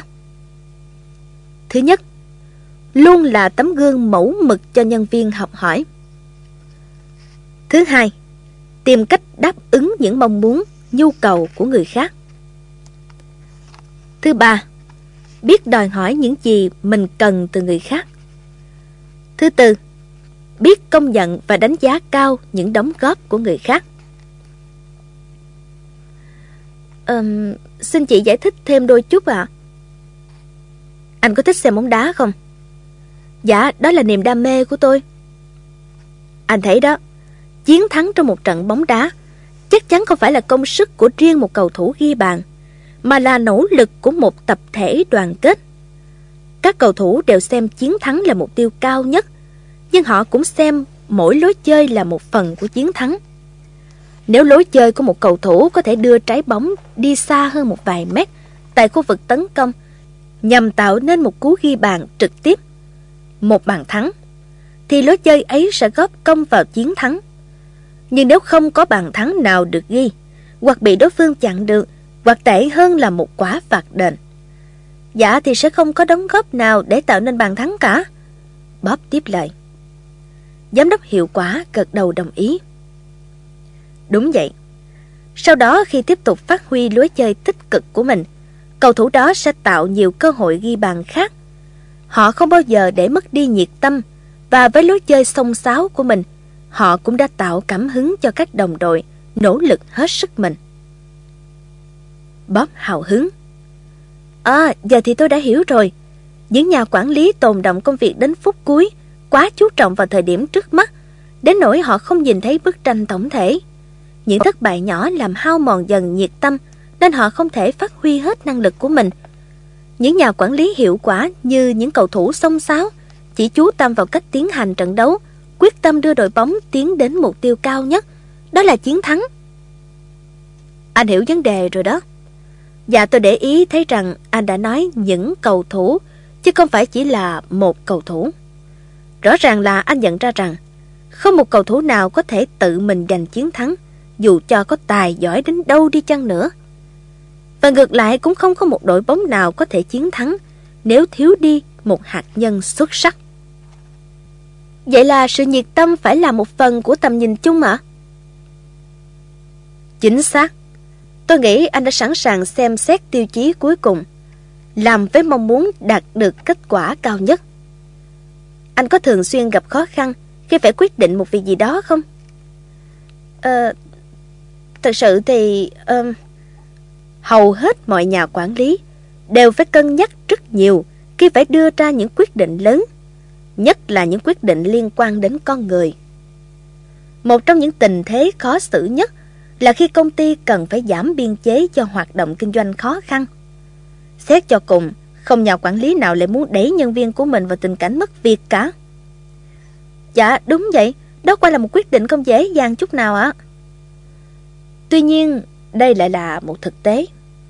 Giả sử như công ty đang thua lỗ và đứng trên bờ vực phá sản, thì anh có quyết định cho nghỉ việc một số người, hay anh vẫn tiếp tục duy trì lực lượng như cũ với lòng tin, rồi tình thế sẽ chuyển hướng không? À, như tôi đã nói, đó là một quyết định rất khó khăn ạ. À? Được rồi, bây giờ hãy cho là tình hình tệ hại hơn nữa. Trong khi chúng ta tin rằng vẫn có thể hồi phục công ty mà không cần phải cắt giảm nhân sự, thì có một nhóm cổ đông lại không nghĩ như vậy. Họ gặp nhau tại đại hội cổ đông và yêu cầu chúng ta phải đưa ra những quyết định mạnh mẽ để công ty ổn định, đồng nghĩa với ổn định cổ phiếu mà họ đã đầu tư vào. Trong trường hợp này anh sẽ phản ứng như thế nào? Ờ, tôi nghĩ là tôi sẽ đứng về phía nhân viên của mình bởi vì công việc của nhân viên quan trọng hơn là mối quan ngại của các cổ đông. Suy nghĩ của anh rất tích cực. Nhưng nếu một trong các cổ đông đó là cha mẹ của anh, những người trông đợi vào vụ đầu tư cổ phiếu công ty để sinh sống trong những năm tháng còn lại của cuộc đời, thì anh có thay đổi quyết định của mình hay không? Ờ, tôi... Tôi tôi thật sự tôi thật sự thấy bối rối lắm. Tất cả đều có liên quan với nhau. Để giải quyết vấn đề, anh phải liên kết tất cả các điều đúng đắn lại thành một quyết định hợp thời điểm và đúng mục tiêu. Một nhà quản lý tồn động công việc đến phút cuối thường bị nỗi sợ hãi làm nhục chí. Thường thì đó là nỗi sợ đưa ra một quyết định sai lầm. Vì thế họ sẽ chần chừ, tránh đưa ra bất kỳ một quyết định nào. Lúc này sự trì hoãn đã trở thành một kẻ phá hoại, gây ra các ảnh hưởng nghiêm trọng như nhân viên bất mãn vì thiếu việc làm, công ty bị mất niềm tin nơi khách hàng và cổ đông, giá trị cổ phiếu của công ty trên thị trường ngày càng sụt giảm và bố mẹ của anh có khả năng mất số tiền đã đầu tư vào cổ phiếu. Một cái vòng quay liên tục. Dạ, quả là tất cả mọi sự việc đều kết nối với nhau ạ? Chắc chắn là như thế. Nhiệm vụ tiếp theo của anh cho ngày mai là suy nghĩ xem anh sẽ làm gì trong tình huống phức tạp này. Đầu tiên anh hãy xác định các ưu tiên của mình, sau đó xem lại bản tiêu chí về những chuẩn mực. Tôi tin chắc là anh sẽ phát thảo được một kế hoạch xuất sắc. Nói xong, giám đốc hiệu quả đứng dậy tiễn Bob ra cửa. Dạ còn chữ P thứ ba ạ? À? Bob nói khi vừa bước ra cửa. Tôi muốn biết về chữ P tiếp theo liệu đó có phải là phương tiện có thể giúp tôi quyết định không? Có thể nhưng không phải ngay bây giờ. Tôi sẽ cho anh biết chữ P thứ ba khi nghe câu trả lời của anh vào sáng ngày mai. Lại là một thách thức của giám đốc hiệu quả đi. Bob thầm nghĩ và ra về với tâm trạng tương đối thoải mái vì anh đã học hỏi được rất nhiều điều trong lần nói chuyện này. Nhưng phải chi giám đốc hiệu quả cho mình biết luôn về chữ P thứ ba thì tốt biết mấy. Bob lại tự nhủ với chính mình.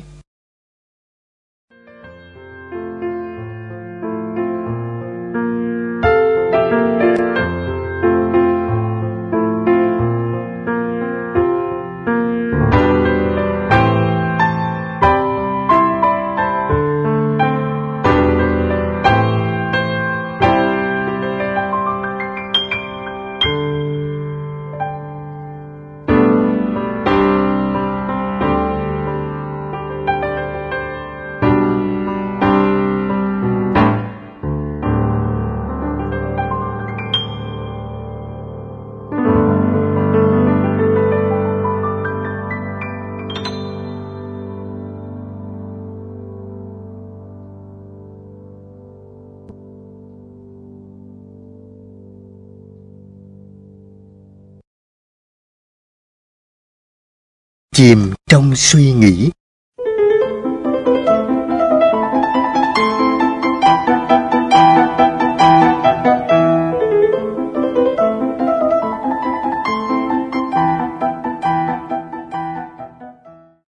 Trên đường lái xe về nhà, Boss suy nghĩ nhiều về hướng giải quyết cho tình huống giả định mà giám đốc hiệu quả vừa đặt ra cho anh.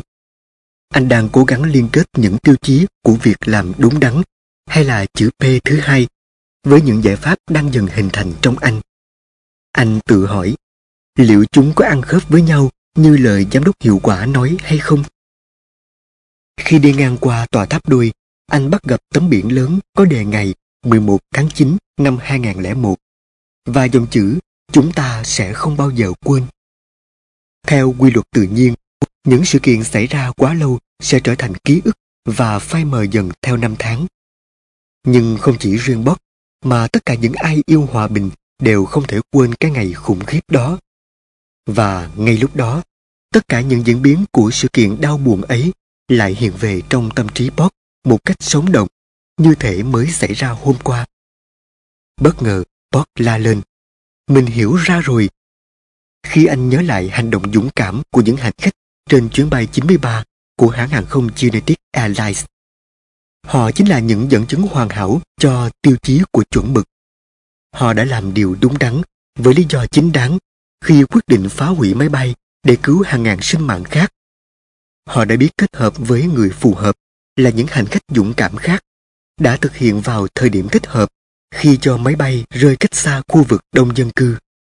Dù trong tình huống ngàn cân treo sợi tóc, họ cũng biết làm theo một trình tự hợp lý khi phối hợp cùng nhau vạch ra kế hoạch và lao vào hành động. Chỉ cần một thành viên trong nhóm tỏ vẻ chần chừ khi đưa ra quyết định và hành động, thì không ai có thể lường trước được kết quả của buổi tối định mệnh đó. Những con người anh hùng này đã chấp nhận hy sinh bản thân để hành động vì một mục tiêu lớn lao hơn.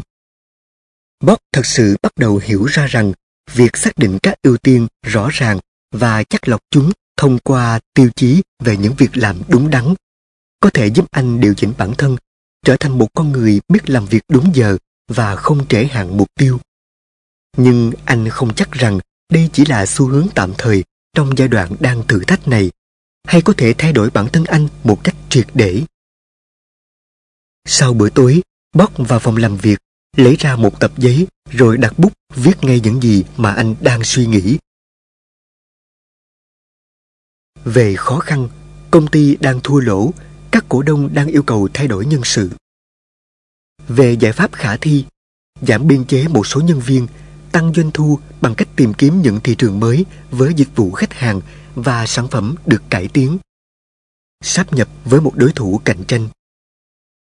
Về kết quả có thể xảy ra Giảm chi phí cho ngân sách của công ty Xoay chuyển tình thế kinh doanh một cách ngoạn mục Nhờ mở rộng thị trường và phát triển sản phẩm mới Việc sắp nhập sẽ cứu công ty khỏi tình trạng phá sản Mặc dù đã cố gắng hết sức Nhưng giá cổ phiếu vẫn giảm sút Phải bán giảm giá sản phẩm Lòng tin của khách hàng bị giảm sút Công ty phá sản Toàn bộ nhân viên bị thất nghiệp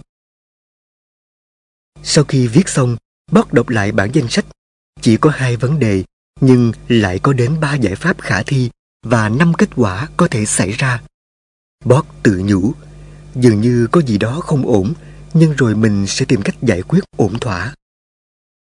Anh thấy mình cần xem lại những bài thực hành về hai chữ P mà giám đốc hiệu quả đã đưa cho anh.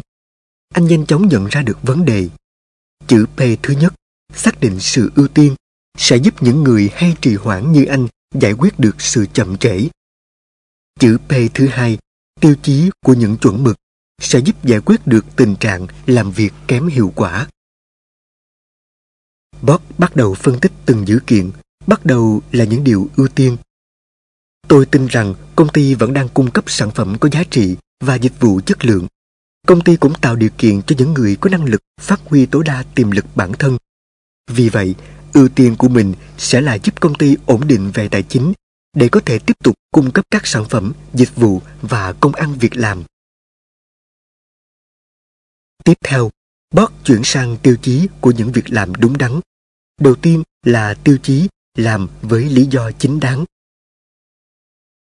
Mình cho rằng hành động thích hợp nhất trong tình huống này là giữ lại đội ngũ nhân viên, đồng thời vẫn bảo vệ quyền lợi của khách hàng và cổ đông. Lý do chính đáng cho việc này là đảm bảo tài chính trong tương lai cho nhân viên và các nhà đầu tư. Đến tiêu chí làm việc đúng đắn với những người phù hợp. Bob cho rằng chắc chắn mình phải là một nhân viên có khả năng và phù hợp vào lúc này hay lúc khác. Nếu không thì mình đã không được cất nhắc vào vị trí quản lý. Vậy thì, trong vai trò người quản lý, mình phải làm gì? Giải quyết vấn đề cắt giảm nhân viên thông qua hình thức nghỉ việc theo luật lao động quy định, hoặc là nên cho nhân viên nghỉ hưu sớm. Những quyết định này đều ảnh hưởng đến con người và cuộc sống của họ. Thật là một quyết định khó khăn. Boss ghi chú vào giấy, rồi lại tiếp tục với tiêu chí, làm việc đúng đắn vào thời điểm thích hợp. Dường như một người quản lý tồn động công việc đến phút cuối, thường trì hoãn bất kỳ quyết định nào cho tới khi quá muộn. Thế thì, dù mình quyết định ra sao, trong bất kỳ tình huống nào, thì mình cũng phải thực hiện vào thời điểm phù hợp. Có nên làm ngay lập tức không? Hay thỉnh thoảng cũng nên cầm cự với hy vọng tình huống sẽ biến chuyển? Bót nghĩ có lẽ anh sẽ tìm ra câu trả lời ở tiêu chí làm việc đúng theo trình tự hợp lý. Trình tự đúng có thể là chú trọng vào doanh số, cắt giảm lương và tiền thưởng của các nhà điều hành. Chờ đợi một số nhân viên đến tuổi nghỉ hưu sẽ nghỉ việc. Và giải pháp cuối cùng là giảm biên chế nhân viên.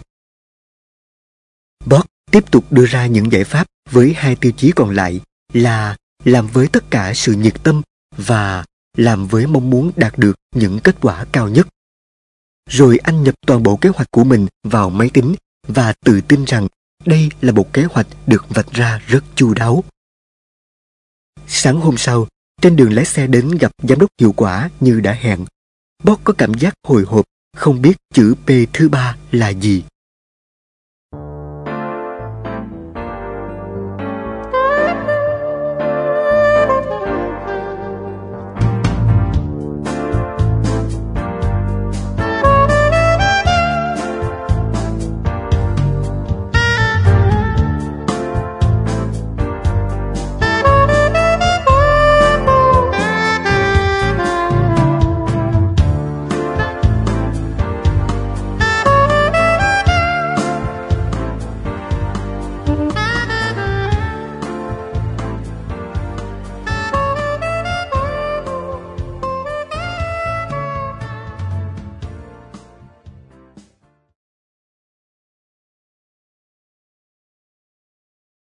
Chữ P cuối cùng.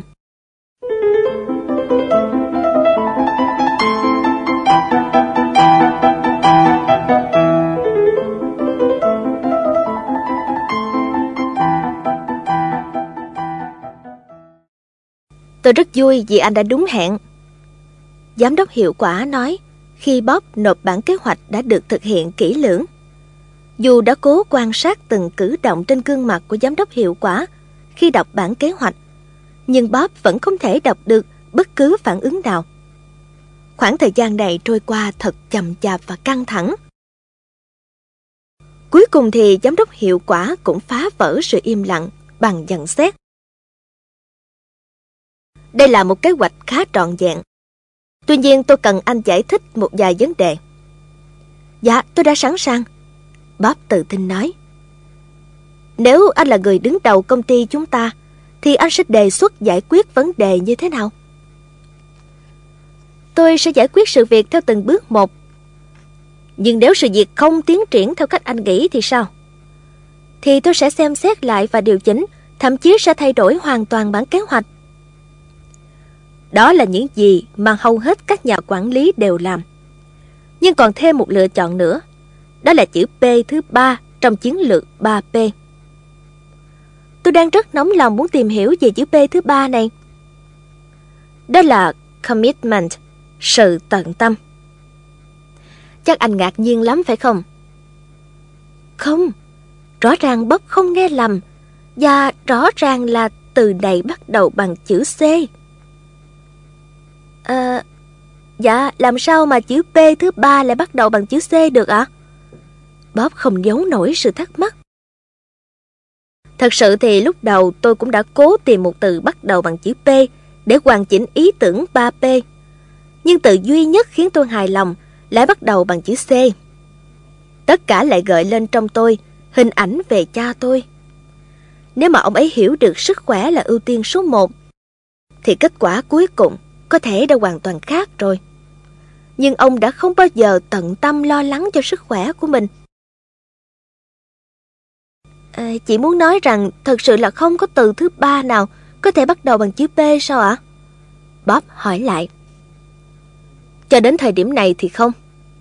Nhưng anh có công nhận rằng chiến lược 3P với hai chữ P và một chữ C sẽ để lại ấn tượng trong anh mạnh hơn nhiều so với ba chữ P chứ. Có lẽ chị nói đúng. 3P bằng 2P cộng 1C. Thật ấn tượng. Về định nghĩa thì bất cứ ai cũng có thể hiểu. Commitment nghĩa là sự tận tâm, sự hết mình với mục tiêu, nhiệm vụ. Tuy nhiên trong thực tế thì không phải ai cũng biết lựa chọn cho mình mục tiêu hay nhiệm vụ đúng đắn để cống hiến hết mình. Chị có thể cho tôi vài dẫn chứng không ạ? Bob gợi ý. Thế này, không khó để tìm những ví dụ điển hình. Chỉ cần lướt qua vài tờ báo hay tạp chí là anh sẽ thấy. Có những người chỉ thích chú tâm vào những thành tích vô nghĩa để được ghi vào sách kỷ lục Guinness. Hoặc một vài nhóm thiểu số tận tâm với những giá trị phi nghĩa hay những hành động bạo lực điên rồ. Rồi không thiếu những kẻ trung thành tuyệt đối với các tổ chức mafia, khủng bố hay nạn phân biệt chủng tộc. Tôi nghĩ có lẽ điều này xuất phát từ nhận thức của mỗi người. Bob nhận định. Ở một khía cạnh nào đó, họ chính là những người trì quản. Vì trì quản cho nên họ không thể phân biệt giữa điều gì là quan trọng và điều gì là không cũng như giữa một sự nghiệp giá trị và một sự nghiệp tầm thường. Tôi thấy là sự khác nhau này còn do tiêu chí về những việc làm đúng đắn nữa. Bob không cần ngại đưa ra ý kiến của mình. Ý kiến của anh hoàn toàn chính xác, Bob à. Nhưng điều mà nhiều người không hiểu đó là sự khác biệt giữa quan tâm và tận tâm. Trong công việc, nếu chỉ đơn thuần là quan tâm thì mọi người có thể nghĩ ra ngay mọi lý do để biện hộ cho việc chưa hoàn thành công việc của mình. Ngược lại một người tận tâm thì luôn hoàn thành công việc dù cho có bất cứ điều gì xảy ra. Chính sự khác biệt này sẽ gây ra nhiều căng thẳng cho những nhà quản lý tồn động công việc đến phút cuối và những ai kỳ vọng vào kết quả hoạt động của họ. Tôi hiểu ý chị. Sự quan tâm không nhất thiết đưa đến hành động, nhưng sự tận tâm thì lúc nào cũng thôi thúc chúng ta hoàn thành việc phải làm. Giám đốc hiệu quả gật đầu, rồi mở ngăn kéo bàn lấy ra một phong bì và trao cho Bob. Đây gần như là việc cuối cùng anh phải làm trong giai đoạn thử thách này. Tôi tin là anh sẽ sớm trở về với vị trí của mình để áp dụng chiến lược 3P vào công việc. Tôi vẫn sẽ đến gặp chị vào ngày mai phải không ạ? Bob hỏi khi không thấy giám đốc hiệu quả đề cập gì đến việc gặp mặt. Ừ, cũng vào giờ này. Nói rồi giám đốc hiệu quả đứng dậy, bắt tay Bob và tiễn anh ra cửa.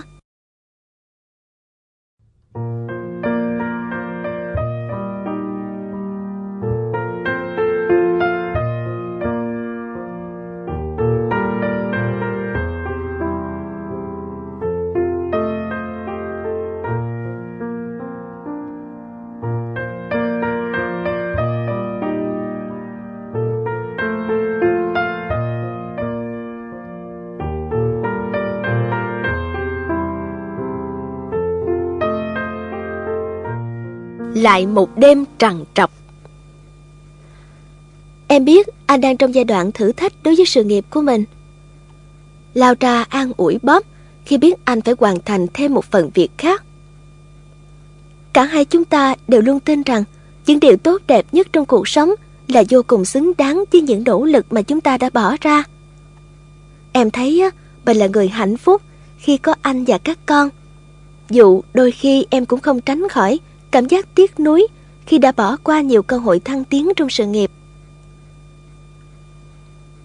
Vậy có bao giờ em mong ước là thời gian sẽ quay lại và em sẽ khoan dội kết hôn, khoan dội có con mà dành thời gian thực hiện cho những mục tiêu nghề nghiệp của mình hay không? Bob thận trọng hỏi Lao ra.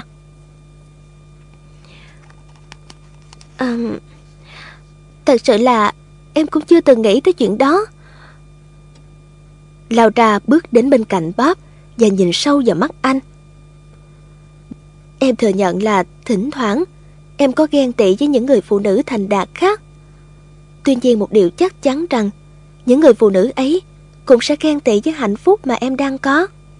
Đó là một người chồng biết quan tâm tới gia đình và những đứa con ngoan ngoãn. Em tin là bất cứ việc gì cũng có sự đánh đổi anh à. Ừ, anh cũng nghĩ như vậy. Sự đánh đổi của anh là phải bỏ lỡ trận chung kết giải bóng đá châu lục để dành thời gian nghiên cứu cái nội dung của chiếc phong bì bí ẩn này đây. Bob hài hước và cả hai cùng bật cười thoải mái. Sau bữa ăn tối, Bob vào phòng làm việc và mở phong bì ra. Lần đây là một câu chuyện ngắn. Tại buổi họp mặt của các cựu học sinh sau 10 năm tốt nghiệp trung học, lớp trưởng đã đặt câu hỏi cho các bạn của mình. Ai là người ảnh hưởng nhiều nhất đến cuộc đời bạn khi bạn còn đang đi học? Câu trả lời được đề nghị ghi vào giấy và đợi đến cuối buổi họp mặt sẽ đọc lên cho tất cả mọi người cùng nghe. Ai cũng nghĩ rằng mỗi người sẽ có một câu trả lời khác nhau với những lý do riêng.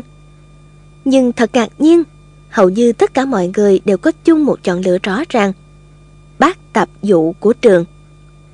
Và không cần phải hỏi nhau, mọi người đều đã biết được lý do. Hàng ngày sau khi dọn dẹp sạch sẽ các phòng học, bác tập dụ đều ghi lên bảng dòng chữ Hãy biết ước mơ. Dòng chữ đơn giản và còn sai lỗi chính tả của người đàn ông chỉ mới học hết lớp 4 này đã thật sự khơi nguồn cảm hứng, ước mơ cho nhiều thế hệ học sinh. Hãy biết ước mơ, với hàm nghĩa thực tế nhất là bạn mong muốn điều gì và lý do nào khiến bạn mong muốn điều đó. Bob suy ngẫm câu chuyện trong vài phút rồi vào giường ngủ. Thế nhưng nằm đã lâu mà giấc ngủ vẫn chưa đến được với anh. Bob cứ mãi trằn trọc tự hỏi chính mình. Thật sự thì mình đang mong muốn điều gì? Và tại sao mình lại muốn điều ấy chứ? Sáng hôm sau, Bob đến gặp giám đốc hiệu quả sớm hơn thường lệ 2 phút. Tuy nhiên dù đã cố gắng, nhưng gương mặt anh vẫn không thể che giấu sự mệt mỏi và mất ngủ. Anh vội tìm chiếc ghế gần nhất và ngồi đợi. Tôi sẽ thưa với giám đốc hiệu quả là anh đang ở đây. Người trợ lý giám đốc nói với Bob. Nhưng chỉ khi nào anh thật sự ở đây thôi. Nhìn thấy sự ngạc nhiên của Bob, cô trợ lý mỉm cười giải thích. Tôi đoán là anh đang ở trong giai đoạn hãy biết ước mơ trong quá trình rèn luyện chứ gì. Ờ, sao cô biết chuyện đó? Đây là giai đoạn thử thách khiến cho mọi người phải để tâm suy nghĩ rất nhiều. Hầu như người nào trong giai đoạn này cũng đều rơi vào tình trạng mệt mỏi như anh. Ngay lúc Bob đang tự hỏi, không biết có bao nhiêu người làm việc kém hiệu quả đang phải trải qua giai đoạn thử thách như anh, thì giám đốc hiệu quả bước ra và mời anh vào phòng. Anh nghĩ như thế nào về câu chuyện đã đọc? Giám đốc hiệu quả bắt đầu. Tôi nghĩ là mỗi người phải biết ước mơ. Bob nhanh nhẹn trả lời. Anh không thể chỉ đoán những điều anh muốn. Anh phải thật sự mong muốn. Đó là tất cả ý nghĩa của chữ P thứ ba. Anh đã nghe câu nói, nếu bạn muốn làm bất cứ việc gì, hãy làm với tất cả sức mạnh của bạn chưa? Tôi hiểu, nhưng chính xác là công ty muốn tôi tận tâm với điều gì? Bob nóng dội. Chúng tôi không tạo áp lực mà kỳ vọng những nhà quản lý như anh sẽ nắm bắt được chiến lược 3P và áp dụng hàng ngày. Giám đốc hiệu quả cân nhắc và nói chậm rãi từng lời. Tiếp theo, đó là kỳ vọng anh sẽ tận tâm với chính bản thân và gia đình mình. Nếu công việc xen giữa anh, gia đình và ước mơ của anh, thì anh đang tận tâm với những ưu tiên sai lầm. Ý chị nói là gia đình và bản thân tôi phải đứng vị trí hàng đầu trong cuộc đời tôi à? Chính xác là như thế. Nếu công việc không suôn sẻ như mong muốn, thì anh vẫn còn những giá trị khác làm điểm tựa. những ai lấy công việc làm giá trị duy nhất cho bản thân sẽ ít nhiều bị ảnh hưởng bởi sự phản hồi tiêu cực, dù đó là phản hồi có tính xây dựng. Vì họ luôn nghĩ công việc có thể giúp họ thể hiện được bản lĩnh, vị thế, uy tín xã hội của mình. Điều này không có gì là sai, nhưng đôi khi sẽ làm cho cuộc sống của họ thật sự căng thẳng. Khi họ có những ưu tiên cao hơn, thì công việc là quan trọng, nhưng không phải là tất cả. Mọi việc khi được nhìn nhận theo quan điểm này sẽ giảm đi rất nhiều sự căng thẳng. Nếu sự nghiệp đứng ở vị trí đầu tiên trong danh sách các giá trị ưu tiên, thì chúng ta sẽ dễ có cảm giác trống rỗng và không toại nguyện. Bob gật gù kết luận. Giám đốc hiệu quả tán thành. Anh nói đúng. Đối với riêng tôi, chữ P thứ ba có nghĩa là tận tâm với niềm tin của bản thân, tận tâm với gia đình, tận tâm với những ưu tiên, tận tâm với những điều đúng đắn, tận tâm với mục đích, tận tâm với lý tưởng, tận tâm với mục tiêu, tận tâm với sự liêm chính, tận tâm với chân lý, tận tâm với những tiêu chí đã đặt ra. Bob im lặng trong chốc lát để suy nghĩ về những điều giám đốc hiệu quả vừa nói, rồi bày tỏ. Tôi có thể nhận ra những điều trong danh sách của chị thật sự xuất phát từ trái tim tôi. Tôi bắt đầu hiểu tại sao tất cả chúng lại quan trọng. Và tôi cũng tin rằng giờ đây tôi có thể tạo ra một danh sách thể hiện được các ưu tiên của cá nhân mình, thể hiện được sự hiểu biết của tôi về tiêu chí những việc làm đúng và sự tận tâm của tôi đối với những điều thật sự quan trọng. Ừ, tôi cũng tin là anh có thể làm được. Tất cả các nhà quản lý đúng giờ, đúng mục tiêu đều hiểu các yếu tố tạo nên chiến lược 3P và áp dụng chúng vào cuộc sống của họ. Rõ ràng là anh đang liên tưởng tới tất cả ý nghĩa và tác động của chiến lược này đối với kết quả của anh. Nói rồi, giám đốc hiệu quả mở ngăn kéo tủ hồ sơ, lấy ra một phong bì khác và đưa cho Bob. Đây, đây là lần cuối cùng tôi làm anh mất ngủ. Giám đốc hiệu quả pha trò khi thấy gương mặt anh vẫn còn nét mệt mỏi. Và giai đoạn thử thách của anh sắp kết thúc rồi đó. Vậy tôi dẫn đến gặp chị giờ này ngày mai phải không ạ? Bob cảm thấy sự nhẹ nhõm đang lan tỏa trong lòng. Ừm, lúc một giờ chiều sẽ tốt hơn vì tôi sẽ bắt đầu quá trình rèn luyện với một nhân viên mới vào buổi sáng. Dạ, hẹn gặp chị vào chiều mai. Bob mỉm cười, chào tạm biệt giám đốc hiệu quả.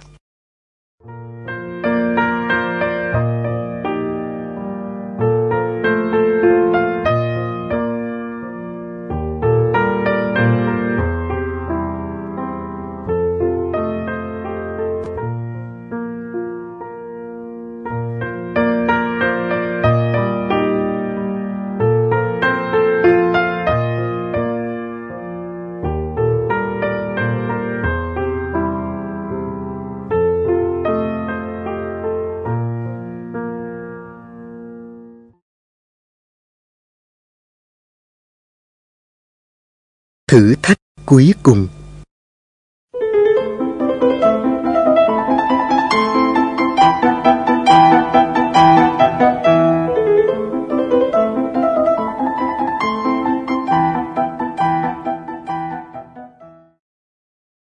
Bob vui mừng thông báo với Laura ngay khi anh vừa bước vào nhà. Giai đoạn thử thách của anh sắp kết thúc rồi. Laura reo lên mừng rỡ. Anh thật tuyệt vời, nhưng anh có biết chính xác là khi nào không? Bob lấy chiếc phong bì trong túi ra và đưa cho Laura xem. Anh cũng không chắc lắm, nhưng theo anh hiểu thì điều đó phụ thuộc vào bài tập cuối cùng này. Cũng sau bữa ăn tối, Bob bước vào phòng làm việc. Nhưng lần này, anh không vội mở chiếc phong bì ra mà đắm mình trong giai điệu của một bản nhạc mà anh ưa thích với tâm trạng vô cùng dễ chịu khi nghĩ đến việc anh sắp vượt qua giai đoạn thử thách. Dù bài tập cuối cùng này khó khăn đến mức nào, Bob vẫn tin rằng mình sẽ hoàn thành tốt. Cuối cùng, Bob mở chiếc phong bì ra và bắt đầu đọc. Bạn sẽ nhanh chóng áp dụng chiến lược 3P vào công việc và cuộc sống khi trả lời những câu hỏi sau. Đây là những câu hỏi mà giám đốc hiệu quả sẽ cùng bạn xem xét và thảo luận. Tuy nhiên, không nhất thiết phải trả lời chúng nếu bạn chưa muốn cho người khác biết về những lựa chọn của mình. Khi đọc đến đây, Bót thoáng có ý định bỏ qua bài thực hành này vì dẫu sao giám đốc hiệu quả cũng không buộc anh phải nộp lại những trang này. Tuy nhiên, việc từ bỏ này cũng đồng nghĩa với sự thiếu tận tâm mà đây là điều đã khiến Bót trở thành một nhà quản lý tồn động công việc đến phút cuối bót với tay lấy cây bút chì và thận trọng trả lời từng câu hỏi một. một Những ưu tiên hiện tại của bạn. 2. Mức độ tận tâm của bạn đối với những ưu tiên ấy. 3. Theo bạn, tiêu chí nào của chuẩn mực là quan trọng nhất? 4. Bạn có thể định nghĩa tầm nhìn riêng của bạn không? Mục tiêu, nhiệm vụ của bạn là gì? Hình ảnh trong tương lai của bạn sẽ như thế nào? 5. Các giá trị quan trọng nhất của bạn 6. Mức độ tận tâm của bạn đối với những giá trị ấy 7. Các mục tiêu ngắn hạn của bạn 8. Các mục tiêu dài hạn của bạn 9. Bạn có trung thực với bản thân và tận tâm với sự thật Và 10. Bất kể kết quả cuối cùng là như thế nào, bạn có sẵn sàng làm theo những cam kết của mình Bot thở phào nhẹ nhõm sau khi hoàn tất câu hỏi cuối cùng. Anh xem lại các câu trả lời của mình lần nữa và thấy rằng chúng thật hữu ích cho bản thân anh. Anh dự định ngày mai, sau buổi gặp giám đốc hiệu quả, anh sẽ đề nghị được giữ lại bản câu trả lời này. Tối hôm đó, Bot có một giấc ngủ thật ngon. Anh đã hoàn thành bản câu hỏi chưa? Giám đốc hiệu quả chào đón anh bằng cách nói chuyện thẳng thắn và mạnh mẽ như mọi lần. Bob mở lời. Vâng, nhưng trước khi chúng ta thảo luận, tôi có một đề nghị. Tôi sẽ giúp anh trong mọi khả năng có thể. Tôi muốn được giữ lại bản câu trả lời này như một sự nhắc nhở cá nhân và làm định hướng cho cuộc sống của tôi kể từ hôm nay. Tôi cũng định sẽ gửi lại cho anh bởi tôi biết rằng đây là những câu mà anh đã trả lời với tất cả suy nghĩ, tâm huyết của mình và không bị chi phối bởi nhiều áp lực của giai đoạn thử thách. Sau đó, giám đốc hiệu quả dành vài phút để xem kỹ những câu trả lời của Bob và Bob đọc được sự hài lòng trên gương mặt của giám đốc hiệu quả. Buổi gặp mặt đã kết thúc bằng cái sức tay thật chặt cùng lời tuyên bố của giám đốc hiệu quả rằng bắt đầu từ ngày mai anh có thể trở về vị trí của mình.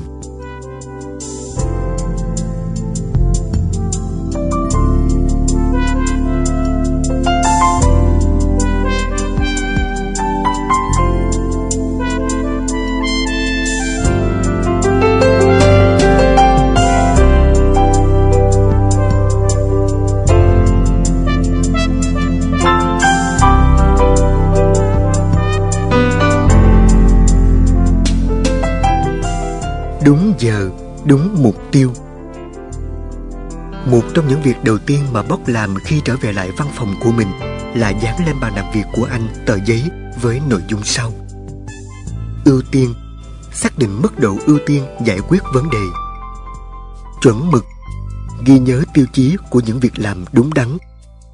Tận tâm Phải biết ước mơ. Mặc dù biết rằng các thói quen cũ không thể bỏ ngay trong một sớm một chiều, nhưng Bob đã thể hiện sự cố gắng hết mình. Anh đã biết đổ xăng khi thấy xăng còn một phần ba, chứ không để cạn hết như lúc trước. Anh đã điều chỉnh các ưu tiên cho việc trả lời điện thoại, thư điện tử, gặp mặt khách hàng, sắp xếp lại lịch làm việc để anh có thể thực hiện những cam kết của mình cả ở nơi làm việc cũng như ở gia đình. Bob cố gắng để quỹ thời gian của mình luôn hiệu quả và có năng suất cao nhất. Bob cũng học được cách giao việc, một điều mà trước đây anh chưa từng nghĩ đến. Anh đã phân công cho cô thư ký nhiệm vụ tổng hợp và phân loại thông tin. Việc từ bỏ thói quen đọc báo này thoạt đầu gây cho anh cảm giác khó chịu, nhưng nhờ vậy anh mới đủ thời gian để kiểm tra tiến độ làm việc của nhân viên cấp dưới. Anh cũng đề nghị người trợ lý lập hồ sơ khách hàng đồng thời xây dựng hệ thống văn thư lưu trữ để tất cả mọi người tiện tra cứu và cập nhật thông tin. Trước đây, mỗi lần cần tìm kiếm thông tin về khách hàng, hầu như anh và mọi người phải lục lọi rất nhiều hồ sơ mới tìm thấy. Chiến lược 3P còn giúp bot giải quyết những tình huống kinh doanh phát sinh. Một lần, đại diện của một nhà cung ứng đến gặp anh và đưa ra đề nghị sẽ gửi vào tài khoản cá nhân của anh một khoản phí 5% đối với mỗi hợp đồng mua hàng. Khoản phí mà người này đưa ra tương đối cao so với mức thu nhập của anh. Nhưng sản phẩm của công ty này vẫn còn khiếm khuyết so với tiêu chuẩn kỹ thuật. Chữ P thứ hai đã giúp anh giải quyết sự đấu tranh giữa lợi ích cá nhân và những việc làm đúng đắn. Anh nhủ thầm. Rõ ràng, người khách này muốn gửi cho mình tiền hoa hồng. Điều này đi ngược lại quy định của công ty. Thế nên mình không thể đồng ý bởi đây là hành động không đúng đắn. Hơn nữa, nhà cung ứng muốn mình chọn mua sản phẩm của họ chỉ bằng cách đưa ra hứa hẹn về khoản tiền hoa hồng mà không có bất cứ động thái nào chứng tỏ họ sẽ cải thiện hay là điều chỉnh sản phẩm tốt hơn. Vậy chắc chắn đây không phải là một đối tác lâu dài. Và anh quyết định chọn một đối tác khác hoàn toàn dựa trên tiêu chuẩn chất lượng sản phẩm mà họ cung cấp. Chẳng mấy chốc mà đã ba tháng trôi qua, Bob nhận thấy chiến lược 3P đã giúp anh giải quyết khá hiệu quả nhiều vấn đề. Tuy nhiên, anh không hiểu sao thỉnh thoảng trong lịch làm việc của mình vẫn còn tồn động một số công việc quan trọng dù anh đã cố gắng xử lý những ưu tiên.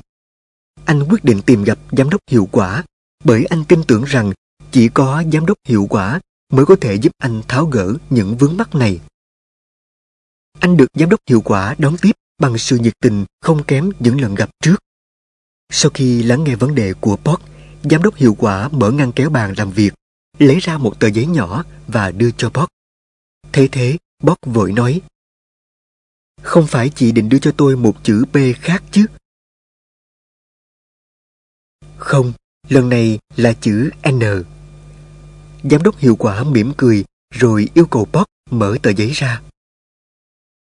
Bót ngạc nhiên khi nhìn vào tờ giấy. Chỉ một chữ no thôi sao? Đúng vậy, chính xác hơn là yes và no, có và không. Những nhà quản lý đúng giờ, đúng mục tiêu, luôn biết khi nào nên đồng ý và khi nào phải kiên quyết từ chối.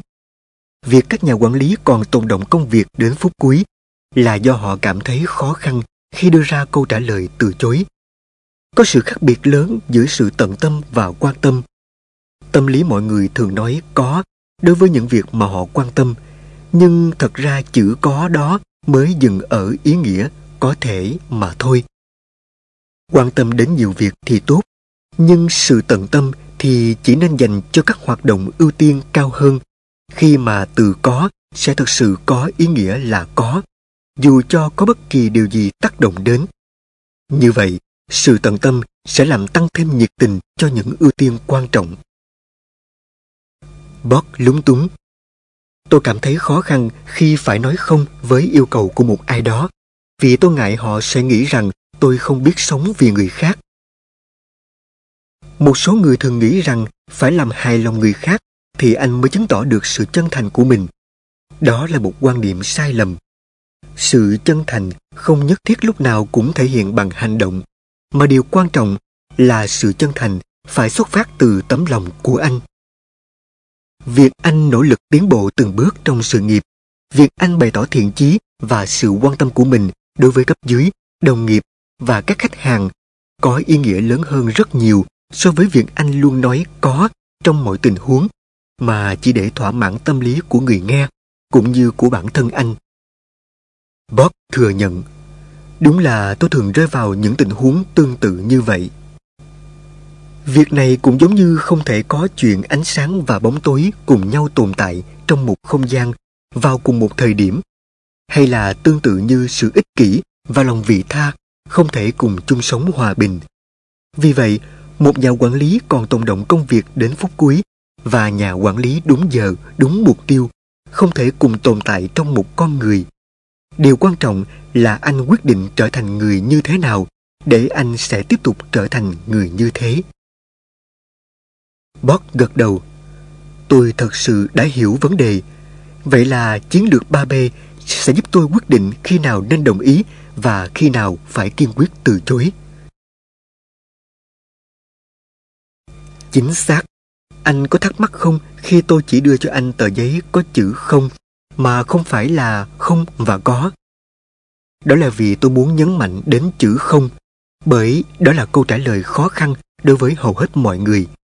Anh phải có khả năng vận dụng nguyên tắc ưu tiên, chuẩn mực về những việc làm đúng đắn và phương pháp biết ước mơ đối với mỗi câu trả lời có và không. Nếu không, một số câu trả lời có của anh sẽ trở thành có thể và anh sẽ tạo ra căng thẳng cho chính anh và những người khác. Tôi nhận thấy quá trình thử thách rèn luyện vừa qua thật vô cùng hữu ích và ý nghĩa vì đã làm tôi trưởng thành hơn rất nhiều. Tôi muốn cảm ơn chị vì đã dành thời gian cho tôi. Bob thật lòng muốn bày tỏ cảm xúc của mình đối với giám đốc hiệu quả. Bob à, trước khi tạm biệt anh, tôi nghĩ rằng anh nên biết thêm một vài điều. Trong cuộc gặp đầu tiên của chúng ta, anh đến trễ. Lần thứ hai cũng vậy, anh lại đến trễ gần 10 phút. Lẽ ra ngay lúc ấy, tôi đã có đủ lý do để hủy bỏ quá trình thử thách với anh. Nhưng tôi thật sự muốn cho anh thêm một cơ hội. Tôi tin rằng anh, mặc dù là một nhà quản lý luôn tồn động công việc đến phút cuối, nhưng lại là một nhân viên có năng lực. Tuy nhiên, năng lực ấy chưa được khơi nguồn đúng lúc. Vì vậy, trước khi đưa ra quyết định, tôi đã gọi điện cho một người để hỏi ý kiến xem anh có thật sự xứng đáng để có thêm cơ hội không. Người ấy nói, Bob là một người tốt, có trái tim biết quan tâm đến người khác, nhưng chưa biết sắp xếp mọi việc một cách tốt nhất. Công ty đang kỳ vọng rất nhiều vào cô trong việc cải thiện một nhà quản lý tồn động công việc thành một người đúng giờ, đúng mục tiêu. Điều này không chỉ tốt cho công ty mà quan trọng hơn, đó là cô đã giúp đỡ được một người nữa có cuộc sống tốt hơn. Ở một góc độ nào đó, tôi cũng phải cảm ơn anh bởi anh đã giúp tôi hoàn thành nhiệm vụ quan trọng của mình.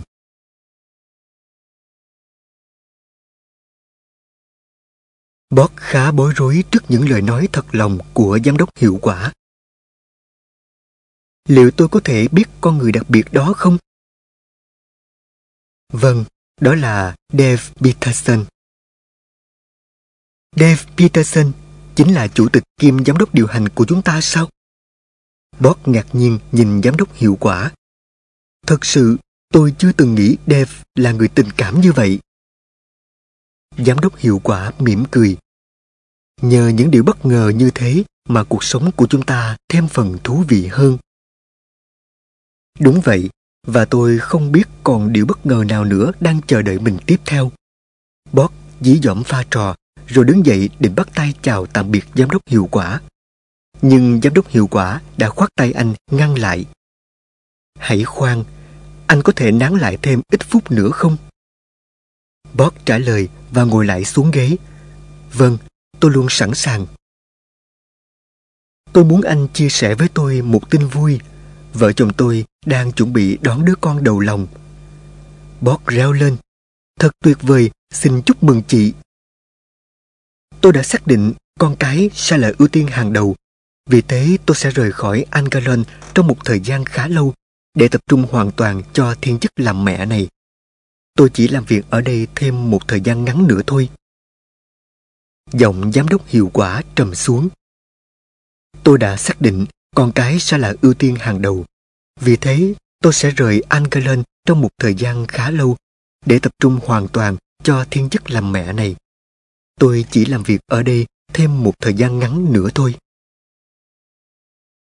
Một cảm giác hụt hẫng dâng lên trong lòng Bob. Thật sự đây là một bất ngờ mà tôi không hề trông đợi tí nào. Tôi không muốn thừa nhận sự thật rằng chị đã có một vị trí rất quan trọng trong tôi. Chị như một người chị tinh thần của tôi. Bó à, tôi biết rằng anh sẽ vẫn thực hiện mọi việc trôi chảy. Những nỗ lực để trở thành một nhà quản lý đúng giờ, đúng mục tiêu của anh sẽ đem lại kết quả tương xứng. Khi nào chị rời khỏi nơi đây? Còn hai tuần nữa. Vậy tôi có thể mời chị dùng bữa cơm trước khi chị đi không? Tôi rất lấy làm vinh hạnh. Giám đốc hiệu quả vui vẻ đồng ý. Ngày hôm đó, Bob rời khỏi công ty với một cảm giác tự tin mới mẻ về khả năng trở thành một nhà quản lý thật sự. Một phần của sự tự tin này là do anh đã biết nói không những khi cần thiết. Phần còn lại là bỗng nhiên anh nhận ra rằng cuộc sống thật ý nghĩa biết bao khi có những người biết vì người khác như giám đốc hiệu quả. Trên đường lái xe về nhà, Bót thầm mong những điều tốt đẹp nhất trong cuộc sống sẽ đến với giám đốc hiệu quả.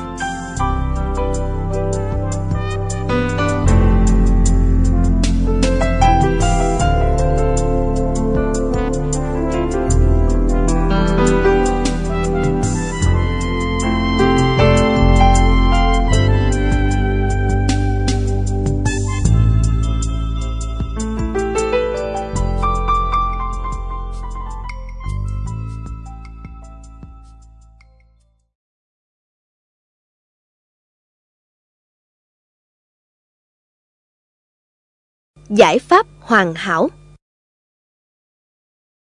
Buổi tối hôm đó, không hiểu sao bắp lại trằn trọc cả đêm, mãi vẫn không thể dỗ được giấc ngủ. Mọi việc đang diễn ra khá suôn sẻ, nhưng anh vẫn cảm thấy mình còn thiếu một điều gì đó. Anh bắt đầu xem xét lại toàn bộ những gì đã xảy ra. Đầu tiên là anh bị cấp trên khiển trách do trễ hẹn với khách hàng. Tiếp đó anh được đưa vào diện thử thách với giám đốc hiệu quả. Rồi chiến lược 3P với việc xác định mức độ ưu tiên, chuẩn mực của những việc làm đúng và phải biết ước mơ. Ước mơ? Đúng rồi, đúng là mình đang thiếu ước mơ. Bob chợt reo lên khi khám phá ra điều mà anh còn thiếu sót. Khi sắp chìm vào giấc ngủ, thì một ý nghĩ mới mẻ chợt đến với Bob. Để ý nghĩ này trở thành hiện thực, anh biết mình phải cân nhắc rất nhiều khả năng và vấn đề phát sinh. Nhưng anh tin rằng mình sẽ làm được. Dù thế nào anh cũng phải thử sức, bởi nếu thành công, đây sẽ là một sự thay đổi lớn, một định hướng tương lai mới mẻ đối với anh. Sáng hôm sau mặc dù khá mệt mỏi vì thiếu ngủ, nhưng Bob vẫn cố gắng đến công ty đúng giờ. Việc đầu tiên anh làm là gọi điện cho giám đốc hiệu quả. Hôm nay tôi muốn mời chị dùng bữa trưa, hy vọng là chị sẽ dành chút thời gian cho tôi chứ. Bob chân thành hỏi. Ừ, tôi nghĩ bữa trưa của chúng ta sẽ rất thú vị đây. Giám đốc hiệu quả lịch sự nhận lời mời của Bob. Sau bữa ăn trưa vui vẻ và cởi mở, Bob về phòng làm việc và gọi điện cho giám đốc nhân sự. Tôi và giám đốc hiệu quả có thể đến gặp chị chiều nay không? Giám đốc hiệu quả ư? Bob nhận thấy sự ngạc nhiên trong giọng nói của giám đốc nhân sự. Ờ, tôi sẽ chờ các bạn ở văn phòng làm việc lúc 2 giờ. Buổi gặp mặt của ba người nhanh chóng diễn ra. Sau những lời chào hỏi thân thiện, Bob đưa một phong bì cho giám đốc nhân sự và chờ đợi. Anh có chắc đây là điều mà anh muốn không Bob? Giám đốc nhân sự thẳng thắn hỏi, sau khi đọc nội dung tờ giấy bên trong. Dạ, đó thật sự là điều tôi muốn. Bob khẳng định dứt khoát. Giám đốc nhân sự mỉm cười nhìn giám đốc hiệu quả. Bob đã trao đổi với chị về chuyện này rồi phải không? Vậy chị nghĩ sao? Tôi nghĩ hiện thời không ai thích hợp cho vị trí này hơn cậu ấy. Chúng ta nên cho cậu ấy một cơ hội. Ừ, tôi cũng nghĩ như vậy. Giám đốc nhân sự gật đầu và nhanh chóng gọi điện thoại cho Dave để giải thích ý định của Bob. Cuối cùng, Bob cũng nghe được giám đốc nhân sự nói một câu mà anh chờ đợi nhất. Chúc mừng anh! Kể từ hôm nay, anh sẽ là giám đốc hiệu quả của Angalan.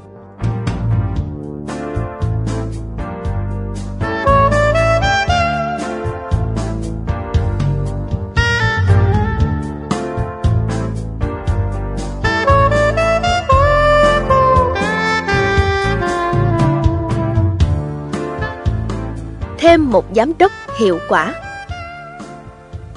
Bob tỏ ra xuất sắc trong cương vị mới của mình. Anh luôn truyền cảm hứng cho mọi người bằng thông điệp. Hãy cùng nhau học hỏi, phát triển và thành công khi cố gắng trở nên đúng giờ và đúng mục tiêu. Một trong những việc đầu tiên Bob làm là phát cho mỗi nhân viên một tấm thẻ nhỏ, trên đó ghi nội dung. Chiến lược 3P, bí quyết để trở nên đúng giờ và đúng mục tiêu. Ưu tiên, xác định mức độ ưu tiên khi xử lý vấn đề. Chuẩn mực, ghi nhớ tiêu chí về những việc làm đúng đắn. Tận tâm, phải biết ước mơ. Bắp đề nghị mọi người dán tấm thẻ này trên bàn làm việc, trên máy tính hoặc bất cứ ở nơi nào dễ nhìn thấy nhất để nhắc nhở về tầm quan trọng của chiến lược 3P đối với công ty Angalan nói chung và đối với thành công của từng cá nhân nói riêng. Bên cạnh đó, Bob sẵn sàng ở lại văn phòng sau giờ làm việc để đôn đốc, hướng dẫn nhân viên thực hiện chiến lược 3P, cũng như xử lý mọi trở ngại phát sinh trong quá trình thực hiện. Theo thời gian, mọi người dần cởi mở với anh hơn và anh đã trở thành chiếc cầu nối hòa giải những mâu thuẫn giữa các phòng ban. Bob cũng thường xuyên tổ chức những chương trình thử thách để những nhân viên tiềm năng có thể phát huy tối đa năng lực của mình. Anh muốn ngày càng có nhiều nhà quản lý đúng giờ, đúng mục tiêu phục vụ cho sự phát triển của công ty. Anh cũng tiếp tục thực hiện lại chương trình chia sẻ những giá trị sống của giám đốc hiệu quả trước kia mà anh tin rằng sức tác động từ chương trình sẽ hiệu quả không kém. Không những thế, Bob thường xuyên giữ liên lạc với giám đốc hiệu quả. Mỗi khi anh gặp bất kỳ khó khăn nào trong cương vị mới, anh đều có được sự hỗ trợ và tư vấn tin cậy của người chị lớn này. Ở góc độ cuộc sống cá nhân, việc thực hiện chiến lược 3P đã giúp Bob có được tình trạng thể lực khỏe khoắn và tinh thần lạc quan, tích cực. Anh có thể sắp xếp thời gian dành cho gia đình, chăm sóc lao ra cùng hai đứa con là Jay và Michan. Sự thành công trong công việc đang được tiếp nối bởi hạnh phúc gia đình. Đó là điều mà trước đây Bob không nhận ra cũng như chưa từng nghĩ đến. Giờ đây Bob đã biết được vị trí của mình, biết được hành trình mình đang đi và đích đến trong tương lai. Anh cũng hiểu rõ điều gì sẽ làm kim chỉ nam cho những chặng đường sắp đến của mình. Hơn thế, anh có thể tự mình dự báo những đổi thay, thử thách và sẵn sàng đối mặt với chúng. Và với nhiệt tâm sẵn có, giám đốc hiệu quả Bob ngày càng tiến nhanh và vững vàng trên con đường hoàn thiện chính mình. Đồng thời hỗ trợ cho nhiều người khác đạt được những thành công và vinh quang đầy ý nghĩa trong cuộc sống.